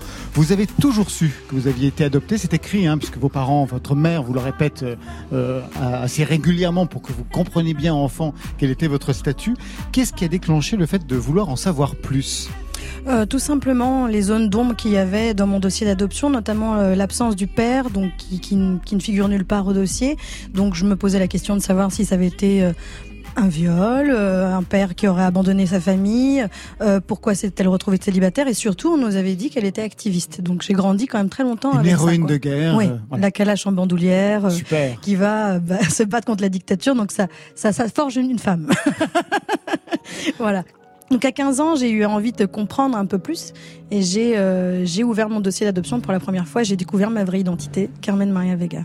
Une vraie identité, ou presque, puisque tout Eh avait oui. été modifié. C'est ce qu'on apprend. hein. Je vais pas trop spoiler dans le récit. Votre prénom n'était pas le bon, la date de naissance n'était pas la même, le lieu même euh, n'était pas donné pour que vous ne puissiez pas rencontrer les parents et la, en fin de compte, euh, on va dire l'imposture. Bien sûr, puis surtout que je puisse pas découvrir la vérité, qui est une vérité effectivement euh, assez assez moche sur, le papier. Et euh, il est important de rappeler aussi que mes parents ont été euh, floués. hein. Donc mes parents ne savaient absolument pas cette vérité-là. Donc c'est leur enfant adoptif qui revient avec cette vérité terrible. Déjà, le disque en 2017, Santa Maria, évoquait cela. À l'époque, vous aviez demandé à des compositeurs de vous écrire des chansons. Cette fois-ci, c'est vous qui prenez en charge votre propre histoire. Aujourd'hui, il n'était plus question de passer par des tiers. Non. Et puis en plus de ça, euh, ça fait déjà dix ans que j'écrivais autour de ça. Beaucoup de brouillons, beaucoup de choses que j'ai jetées. Et quand j'ai enfin décidé de, de, de reprendre une forme de récit, plus qu'un scénario ou plus qu'un seul en scène, parce que j'avais essayé plein de formes diverses, euh, la forme du récit s'est imposée naturellement et la rencontre avec Flammarion a un petit peu euh, provoqué les choses aussi. J'avais du coup une deadline et des choses à rendre et ça a été un travail fabuleux, mais qui n'est pas la même chose que d'écrire une chanson en fait. En- Il y, a- une prose et une poésie qui. qui... Pourquoi vous n'arriviez pas à écrire des chansons sur ce sujet-là? Bah, globalement, je ne sais pas écrire des chansons. C'est vraiment quelque chose que j'apprendrai peut-être un jour, toute seule, quand j'aurai envie. Mais en plus de ça, c'est quelque chose qui me passionne pas trop parce que je suis pas une bonne créatrice de musique. Je suis pas, euh, j'ai des bonnes idées d'arrangement, mais je suis pas compositrice. Donc j'ai besoin de travailler en binôme avec quelqu'un. Et, euh, et puis j'aime bien le partage. J'aime pas trop dans la musique être toute seule. C'est, c'est pas un endroit où j'aime être seule. Que dans l'écriture, sur ce, ce terrain-là, euh, c'était passionnant d'être seule, accompagnée par un ami qui me relisait régulièrement, qui s'appelle Jean-Rémy Chaise, qui me était là pour me frotter le dos, quoi, pour me dire tu es capable. Alors le récit revient sur tout ce que vous avez entrepris, un voyage au Guatemala, euh, la rencontre avec euh, Rigoberta Menchú, prix Nobel de la paix, les gens qui vivent dans des conditions plus que précaires, les gangs, leurs codes, entrer par exemple dans un gang, la Mara 18, puisque c'était là où normalement vous seriez né. Euh, par exemple pour un garçon, de rentrer dans ce gang, c'est accepter de se faire tabasser pendant 18 secondes, d'où le nom du gang. Hein. Et pour une fille, c'est accepter pour rentrer dans ce gang de se faire violer par une quinzaine de types. Qu'est-ce que représente aujourd'hui ce pays pour vous? Euh, alors, je décris la violence que moi j'ai vécue au moment où j'y suis allée. Aujourd'hui, elle est toujours présente, malheureusement.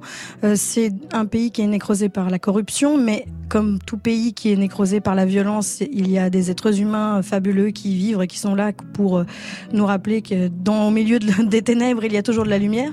Notamment des gens comme Rigoberta Menchú ou Vincent Simon, qui est son porte-parole, qui m'a aidé beaucoup dans, dans cette quête. Puis du courage, beaucoup de courage, ben, au milieu de effectivement de toute cette violence euh, sans, sans fin, quoi. Alors, ce qui est intéressant aujourd'hui, c'est de voir qu'il y a donc un nouvel EP qui accompagne la sortie de, de- de ce récit. Et dans le clip de la chanson qu'on a entendu tout à l'heure, La fille de feu, on vous voit en studio dans une séance de pole dance. C'était quoi l'idée au départ? Alors déjà, je voulais me former à la pole dance depuis un petit moment parce que donc j'ai un ami extraordinaire qui m'a chorégraphié le clip qui s'appelle François Beretta. J'avais l'envie d'en mettre aussi dans le, le live euh, de mon prochain album qui sort pas tout de suite parce que je suis un peu débordée. Donc c'est pour ça aussi que je sors un EP de et j'avais envie d'offrir un teasing sur ce que je préparais aussi sur la scène puisque de toute façon tout ce que je fais euh, sur scène ou dans mes clips ont forcément un écho. Voilà. Donc on va vous voir en pole dance euh, dans la, sur la prochaine scène. C'est tout à fait possible. Le pole dance, c'est une pratique qui joue sur la séduction, l'érotisme féminin. Est-ce que vous êtes à l'aise avec ces codes-là? Je pose la question à celle qui sera appelée la patoro. Ça veut dire le petit garçon au Guatemala. La petit garçon. pe- la petit garçon au Guatemala. Ouais, euh, oui, complètement. euh, C'est, c'est euh, la sensualité, c'est quelque chose que j'ai toujours recherché dans mes spectacles. À 21 ans, j'étais pas encore bien terminée sur ma sensualité. Je, me découvrais euh, de toute façon. Et euh, mon deuxième album et tout ce qui a suivi derrière, tous les choix artistiques que j'ai faits, étaient euh, dans une prise de pouvoir de ma sensualité et de mon corps, tout simplement. Et mon féminisme à moi, quelque part, c'est justement d'accepter et d'aimer être sensuelle parce que c'est moi qui décide. Dans le livre, vous mentionnez à la toute fin le combat que vous menez aujourd'hui hein, pour dénoncer les trafics d'enfants. Ça consiste en quoi cette lutte précisément en fait? Qu'est-ce que vous Là, attendez pour l'instant, on est euh, beaucoup d'enfants à se porter partie civile pour euh, intenter un procès. Euh, ça, c'est mon but. Il est aussi de faire en sorte de prendre conscience auprès des politiques du trafic d'humains qui existe dans toute guerre. Parce qu'en fait, ce n'est pas que le Guatemala, mais tous ces gens qui échouent sur nos côtes ont affaire à des passeurs et donc à des trafics d'humains. Et malheureusement, chaque guerre a son lot de trafic d'humains. Donc mon but après personnel, il est de faire reconnaître les faits. Je ne dormirai pas mieux sachant euh, les personnes qui ont falsifié mes papiers. S'ils dorment en prison, je vais pas moi mieux dormir. Je n'ai pas de désir de vengeance. Certains enfants sont très en colère. Moi, ma colère, je l'ai nourrie par l'artistique. Je l'ai, je me suis soignée euh, grâce à ça et je, je veux juste faire valoir les droits euh, et la justice. Une dernière question, Carmen Maria Vega. Ça vous dérange vraiment d'être né en juin et non pas en juillet comme vous Oh l'avez là toujours là, connu Ça, m'embête. Ça m'embête d'être Gémeaux. C'est ça, c'est sur le plan astral que ça vous Ah, c'est complètement astral. Non, Vous je suis être- cancer. vous moi, je, être quoi avant je suis un Cancer. signe d'eau. Je suis née le 11 juillet. C'est parfait. Enfin, je- voilà. Donc j'ai décidé que mon anniversaire était le 11 juillet. Je l'ai fêté après tout pendant 26 ans le 11 juillet. J'ai été élevée comme un cancer. Je suis cancer. Très bien, merci Carmen Maria Merci Vega. vous, Donc Laurent. le chant du bouc, c'est chez Flammarion, ça paraît le 6 novembre prochain. Le clip et le single La fille de feu le 5 novembre. Le 15, ce sera le EP Santa Maria remixé. Et puis il y a la pièce de théâtre, Le gros diamant du prince Ludwig au Palace à Paris. Nous, on va se retrouver dans 15 minutes. Ce sera après le journal. Ce sera la troisième heure de Côté Club. Côté rock ce soir avec la rencontre de Lastren et Lofofora. On garde le rythme.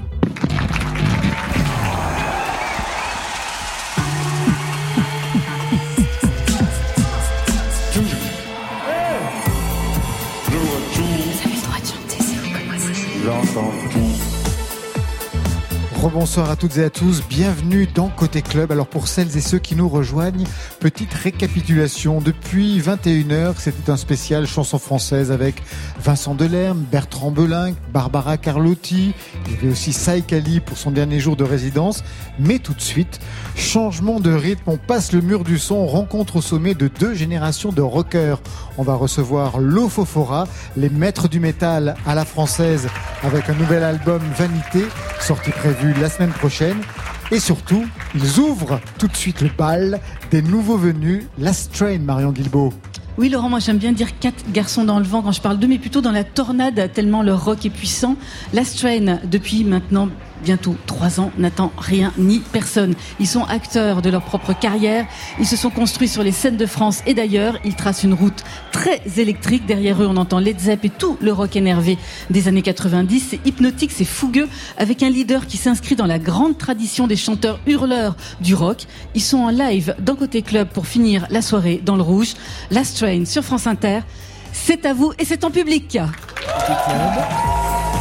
Laurent Goumard sur France Inter.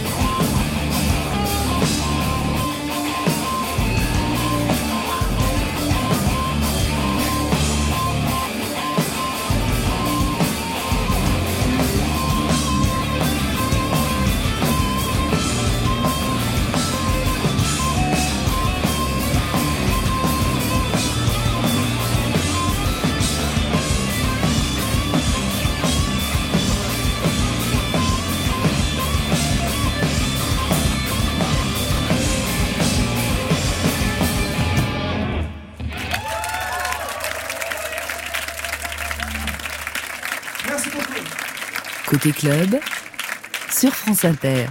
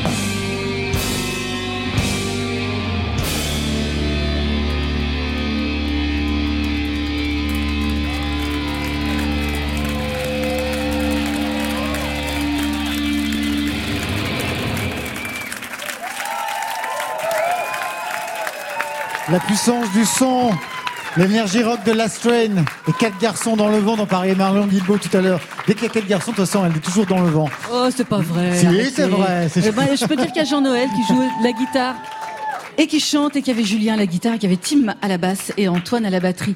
Jean-Noël, c'est vous qui vous y collez. Pour Les l'interview. autres, euh, vous restez à côté de moi, on fait de la figuration. Alors vous êtes bien sur France Inter et je vois qu'il y a plein de gens pas. qui sont manifestement venus pour vous. J'ai repéré tout à l'heure là des, des, des gens qui vous connaissent, qui vous suivent de concert en concert. C'est ce qu'ils ce ont pu me, me dire parce que en fait la scène c'est là où vous êtes construit depuis depuis quelques années. 300 concerts en un an, j'ai pu lire. 300, 350 concerts, mais ouais, étalé sur sur sur un peu plus de ouais un peu plus de deux ans et demi, trois ans. C'était quand même un bon un bon Et, parcours, euh, un bon rythme. Ouais, c'était chouette, c'était chouette. On s'est bien amusé, on a beaucoup voyagé, on a beaucoup appris. Et je crois que c'est le Qu'est-ce que vous avez appris? Le chinois par exemple. Parfait, en deux ans. non mais c'est vrai qu'on est on est on a voyagé beaucoup en Asie, on a tourné beaucoup en Asie. Vous jouez où quand vous jouez en, quand vous jouez en Chine par exemple? Là, vous allez repartir en Chine. Vous avez joué euh, au Vietnam, je crois aussi? Non Au Vietnam, au Ouais. Japon, en Inde aussi, Bon, au. Japon, on sait que c'est un peu structuré, mais alors au Vietnam, vous jouez où par exemple?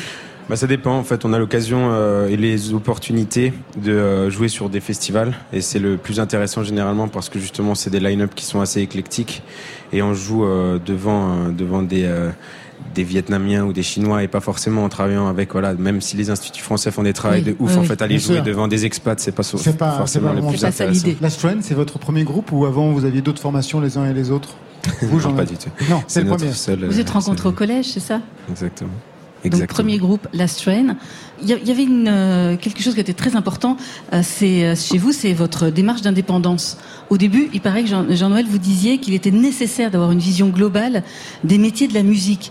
Le métier de, de, de- de musicien bien sûr, mais aussi de, maison de disques, de tourneur. Vous avez d'ailleurs créé votre propre label, Called Fame Records, votre euh, agence de booking. C'est toujours votre avis aujourd'hui? Bah ouais, même plus que plus que jamais. Aujourd'hui, on a aussi euh, monté des soirées à Lyon qui s'appellent les Messes. On a monté un festival qui s'appelle la Messe de minuit. On Ouais. produit de plus en plus de, de groupes et on va dans ce sens-là. Je pense que c'est important que euh, voilà que les artistes se responsabilisent, que les artistes euh, cherchent à, à parler le même langage que tous les gens de cette industrie musicale qui sont là depuis euh, depuis toujours, qui l'ont créé, et qui sont encore là aujourd'hui. On a la chance d'avoir toute une équipe aujourd'hui, mais ce qui est chouette, c'est hein, qui que Pas tout seul aujourd'hui, ouais. non, non, absolument pas. Et c'est, c'est, c'est pas l'idée. C'est simplement de conserver un centre euh, névralgique des décisions euh, par les artistes au sein, des, au sein du groupe et ensuite d'avoir les manettes et les outils de compréhension pour justement produire. Là, nous, aujourd'hui, on produit nos tournées, on produit nos disques, voilà, mais pas seulement au sens artistique, mais aussi économique, Ouais, bien sûr, euh, économique, fiscal, financier, administratif. bien sûr. Vous prenez tout en charge. Juste une question par rapport à ce son rock que vous travaillez. Il est venu comment ce son? Quels sont, je sais pas, les sons que vous aviez écoutés auparavant pour aujourd'hui euh, opérer ce, ce renouveau du rock en France? Alors, ah, Ouais, non, non, ça, ben, ça a pris effectivement beaucoup, beaucoup de temps. On a, on a tous grandi ensemble. On a commencé à kiffer les mêmes groupes, euh, Led Zeppelin, euh, Voilà, les classiques du rock, euh, Les classiques du rock, quand Beatles, même, ouais. Et après, plus tard, euh, des groupes plus récents, Black Rebel Motorcycle Club, Nine Inch Nails. Et en fait, maintenant, on se rend compte qu'on écoute absolument tout. Euh, On écoute, euh, là, on a écouté le dernier Kanye, euh, on écoute Lana Del Rey, on, on aime la musique classique. et c'est ça qui, aujourd'hui, nous permet d'avoir, euh, enfin, de pouvoir faire ce qu'on veut et de, je pense, d'être à l'aise dans ce qu'on fait et de se créer euh, tous ensemble. eh bien, c'est l'heure de la playlist France Inter. On vous a demandé de choisir, comme aux autres artistes de la soirée, un titre dans la playlist de France Inter. Et vous avez choisi de défendre quel artiste? Alors, on a choisi l'épée. Tu parles.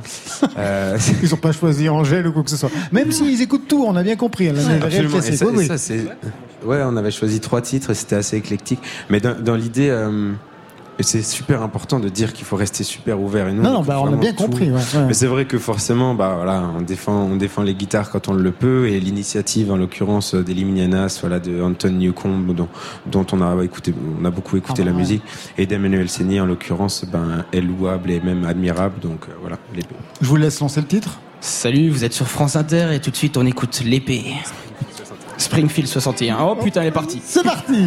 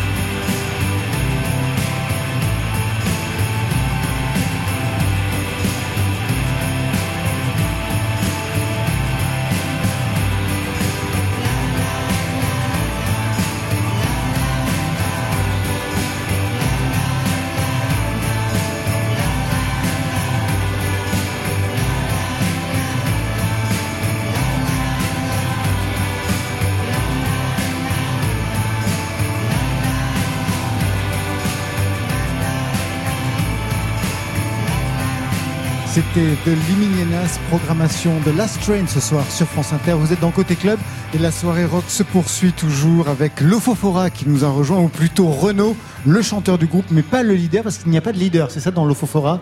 Bon, non, c'est un groupe de rock, quoi. C'est une- Quand c'est une bande de copains, il n'y a pas besoin d'avoir de chef, normalement. Dans Last Train, il y a des chefs ou... Bah, c'est la même, mais c'est vous qui m'avez invité tout seul. Moi, avec mes potes. Ce sont les chanteurs guitaristes qui prennent la parole ce soir. Qu'est-ce que vous avez pensé du son? Puisque vous Ah venez ouais, d'assister. oui, très, très bien. mal ouais, non, Ouais. mais voilà, c'est voilà, des gens qui s'expriment, euh, qui sont pas dans un exercice de style, mais qui qui mettent leur trip à l'air. C'est forcément touchant, quoi. Voilà. Ça vous rappelle vos débuts? Euh, non, ça me rappelle mon travail, le travail, que- le travail que j'aime faire. Alors, l'Ofofora, pour ceux qui ne connaissent pas, eh bien, le son de l'Ofofora, c'est ça.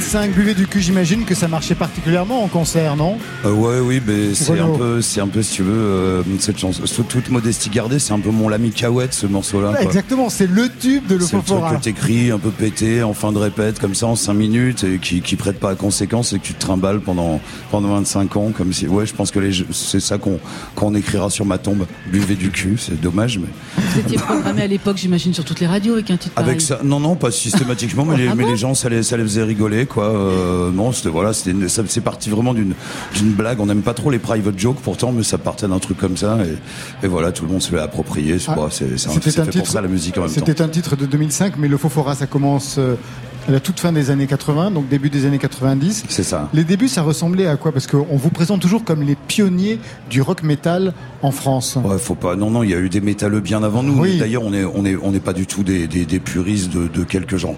Que ce soit, c'est un petit peu ça d'ailleurs qui nous a caractérisé au début. C'est que on venait du punk, on avait été franchement euh, euh, bien euh, choqués en bien pour par, par toute la scène punk hardcore américaine, les groupes comme Black Flag, Bad Brains et tout ça. Et puis quand est arrivé le hip-hop, on s'est dit euh, qu'il y avait une espèce d'énergie. À ce moment-là, le, ouais, moi j'étais un peu moins sensible à la vague grunge et tout ça, un peu, un peu trop mélo pour moi. Donc euh, voilà, ce, de- cette énergie d'un seul coup prenait une autre forme avec le, avec le hip-hop. Et puis, euh, et puis d'un seul coup, ça voulait dire aussi qu'on pouvait écrire en français. Qu'enfin tous les gens disaient oh mais non, le français ça groove pas, ça sert à rien et tout. Il y avait moyen aussi de dire des trucs euh, cash directement comme ça.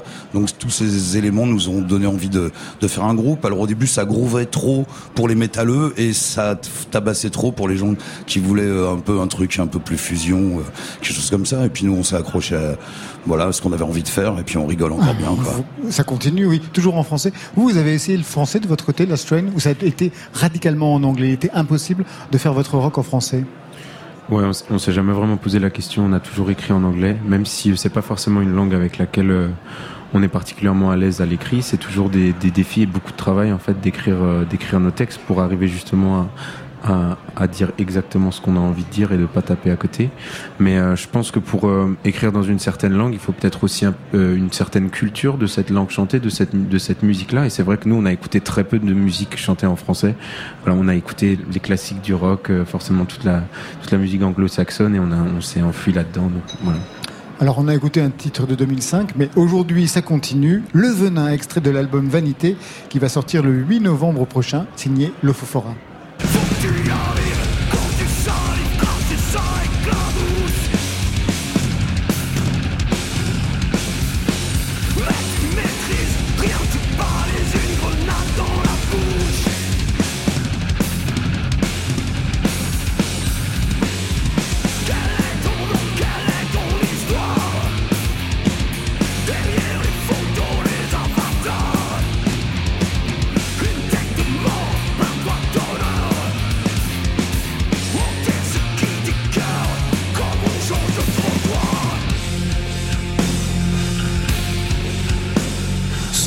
Renaud, contre quoi vous le crachez aujourd'hui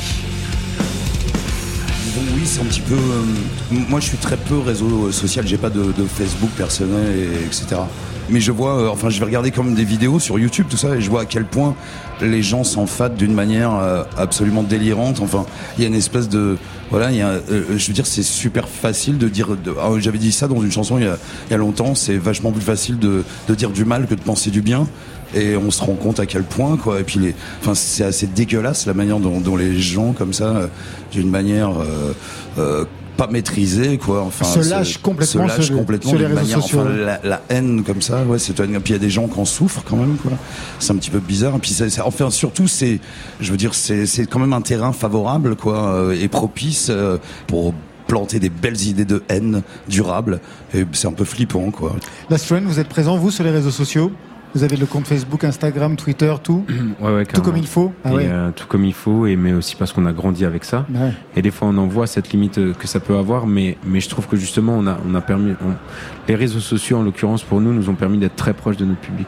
Tout à l'heure, on parlait de l'indépendance euh, avec laquelle ils sont construits sur le plan donc managérial, sur le plan financier, sur le plan économique, sur le plan artistique. Vous-même, à vos débuts, vous avez pensé à toute cette construction, le forum Euh, on a eu un Fofora collectif en, en Ouais. fait pendant une douzaine d'années qui s'appelait Sriracha Sauce où on a fait un peu des on a été un peu les premiers quand même à faire des, des plateaux en France où on se trimballait à 5 6 7 groupes à travers la France à faire une vingtaine de dates sur 2 3 mois des choses comme ça quoi. Puis on était tellement dans un délire euh, d'autogestion etc que c'est un peu tombé à cause de ça donc euh, Faut passer dans une autre Depuis, on est économie. devenu de droite comme tout le monde et ça va beaucoup mieux. Ça va vous arriver, Last Train. Vanité aujourd'hui, donc un nouvel album? Ouais. Quel est le son que vous travaillez pour ce nouvel album, j'imagine, par rapport à vos débuts? Quelle est l'évolution de ce son métal? Je crois que c'est l'album avec le son le plus rock euh, qu'on a fait depuis, depuis très longtemps parce qu'il n'y a pas ce mur de guitare là qui est un peu comme une figure imposée dans le métal et, et qui est pas une fin en soi quoi. On a, envie d'un- son qui respire comme ça. Je pense que ça fait un vrai disque de rock et on est plutôt content de ça. Ouais. Vous comprenez ça, Last Train Tu sais, le, le rock tire un paquet de clichés aussi avec lui, tout l'historique du rock et toutes les histoires qu'on connaît depuis toujours. Et euh, nous, on essaie voilà de se battre, euh, de se battre contre ça. Je pense qu'il peut y avoir un, une autre proposition du rock en fait, avec une autre euh, manière, des autres protagonistes. Enfin, tu vois ce que je veux dire, c'est que euh, c'est plus forcément sex, drug and rock'n'roll aujourd'hui. Et puis euh, ben, le coup effectivement des murs de guitare, des trucs et tout ça, ça en fait partie aussi. Voilà. Avant ce groupe, euh, Renault, avant le groupe Le Faux Fora, il y en a eu d'autres? Euh, ouais, au collège comme ça, j'avais fait un, j'avais fait un groupe de punk. On était vraiment influencé par les New York Dolls, euh, les Heartbreakers, les, les premiers groupes euh, punk euh, américains, les Ramones, etc. Mais je rentrais trop tard avec les yeux rouges, donc ma mère voulait plus que j'aille en répète après. Et de quoi vous parliez Euh, bah c'était aussi du oui c'était j'ai toujours fait de la musique fâchée je sais pas pourquoi je suis voilà j'en il y a longtemps il y a euh, France 2 qui avait fait un sujet sur nous il y avait une dame qui était dans la rue qui nous voyait jouer puis qui disait regardez ça c'est du rock social c'est comme ACDC et moi des fois euh, on me met souvent une étiquette de rock engagé machin je, je supporte pas ça parce que je- j'ai aucun drapeau à brandir mais le côté rock social ça me plaît vraiment bien Oui, pour autant, vous avez des convictions, justement, à ce Ouais, mais j'ai jamais dit aux gens euh, faut voter pour lui ou euh, non non non. Bah, si vous êtes passé à droite comme tout le monde, en effet, ça serait plutôt délicat. Ouais, c'est vrai. Allez, on va retrouver tout de suite Last Train. Vous Je le ramenez Jean-Noël, Vous le ouais, sur sur, la la, scène. sur la scène. Merci Renaud, merci pour le Fofora. Donc l'album Vanité sorti le 8 novembre prochain. Jean-Noël va retrouver Ses petits camarades, ses petits camarades sur la scène de Grand Contrôle côté club. Juste le temps qu'ils reprennent leurs instruments, j'en profite pour dire qu'ils vont être en concert à Alençon demain le 2 novembre, au Trianon à Paris ce sera le 6 novembre, il y aura Grenoble, il y aura Dijon, Le Mans, Nancy, Audincourt et même la Chine. Last Train, c'est à vous, on est toujours sur France Inter dans Côté Club en direct de Grande Contrôle et en public.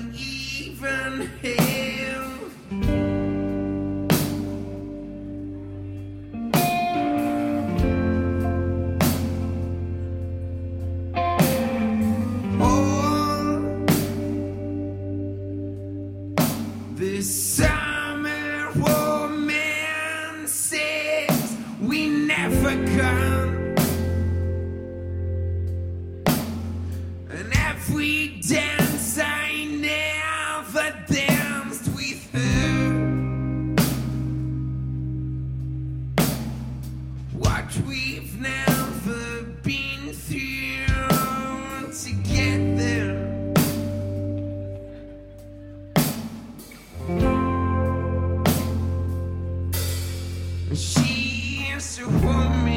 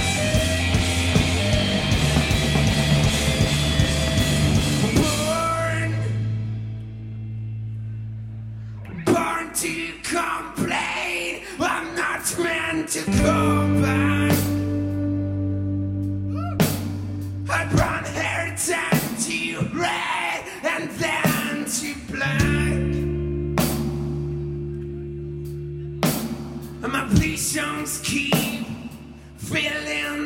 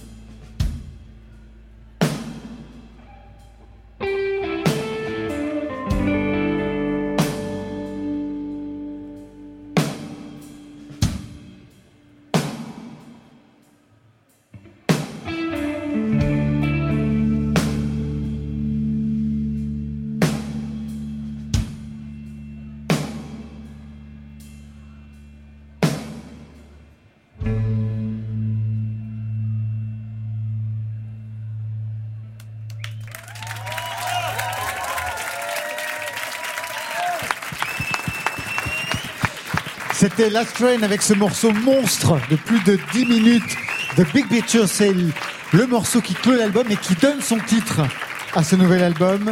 Merci, merci les garçons. Marion Guilbault, les dates de concert Alençon, c'est demain, le 2 novembre, au Trianon à Paris, le 6 novembre, Grenoble, Dijon, Le Mans, Nancy, Audincourt, Strasbourg.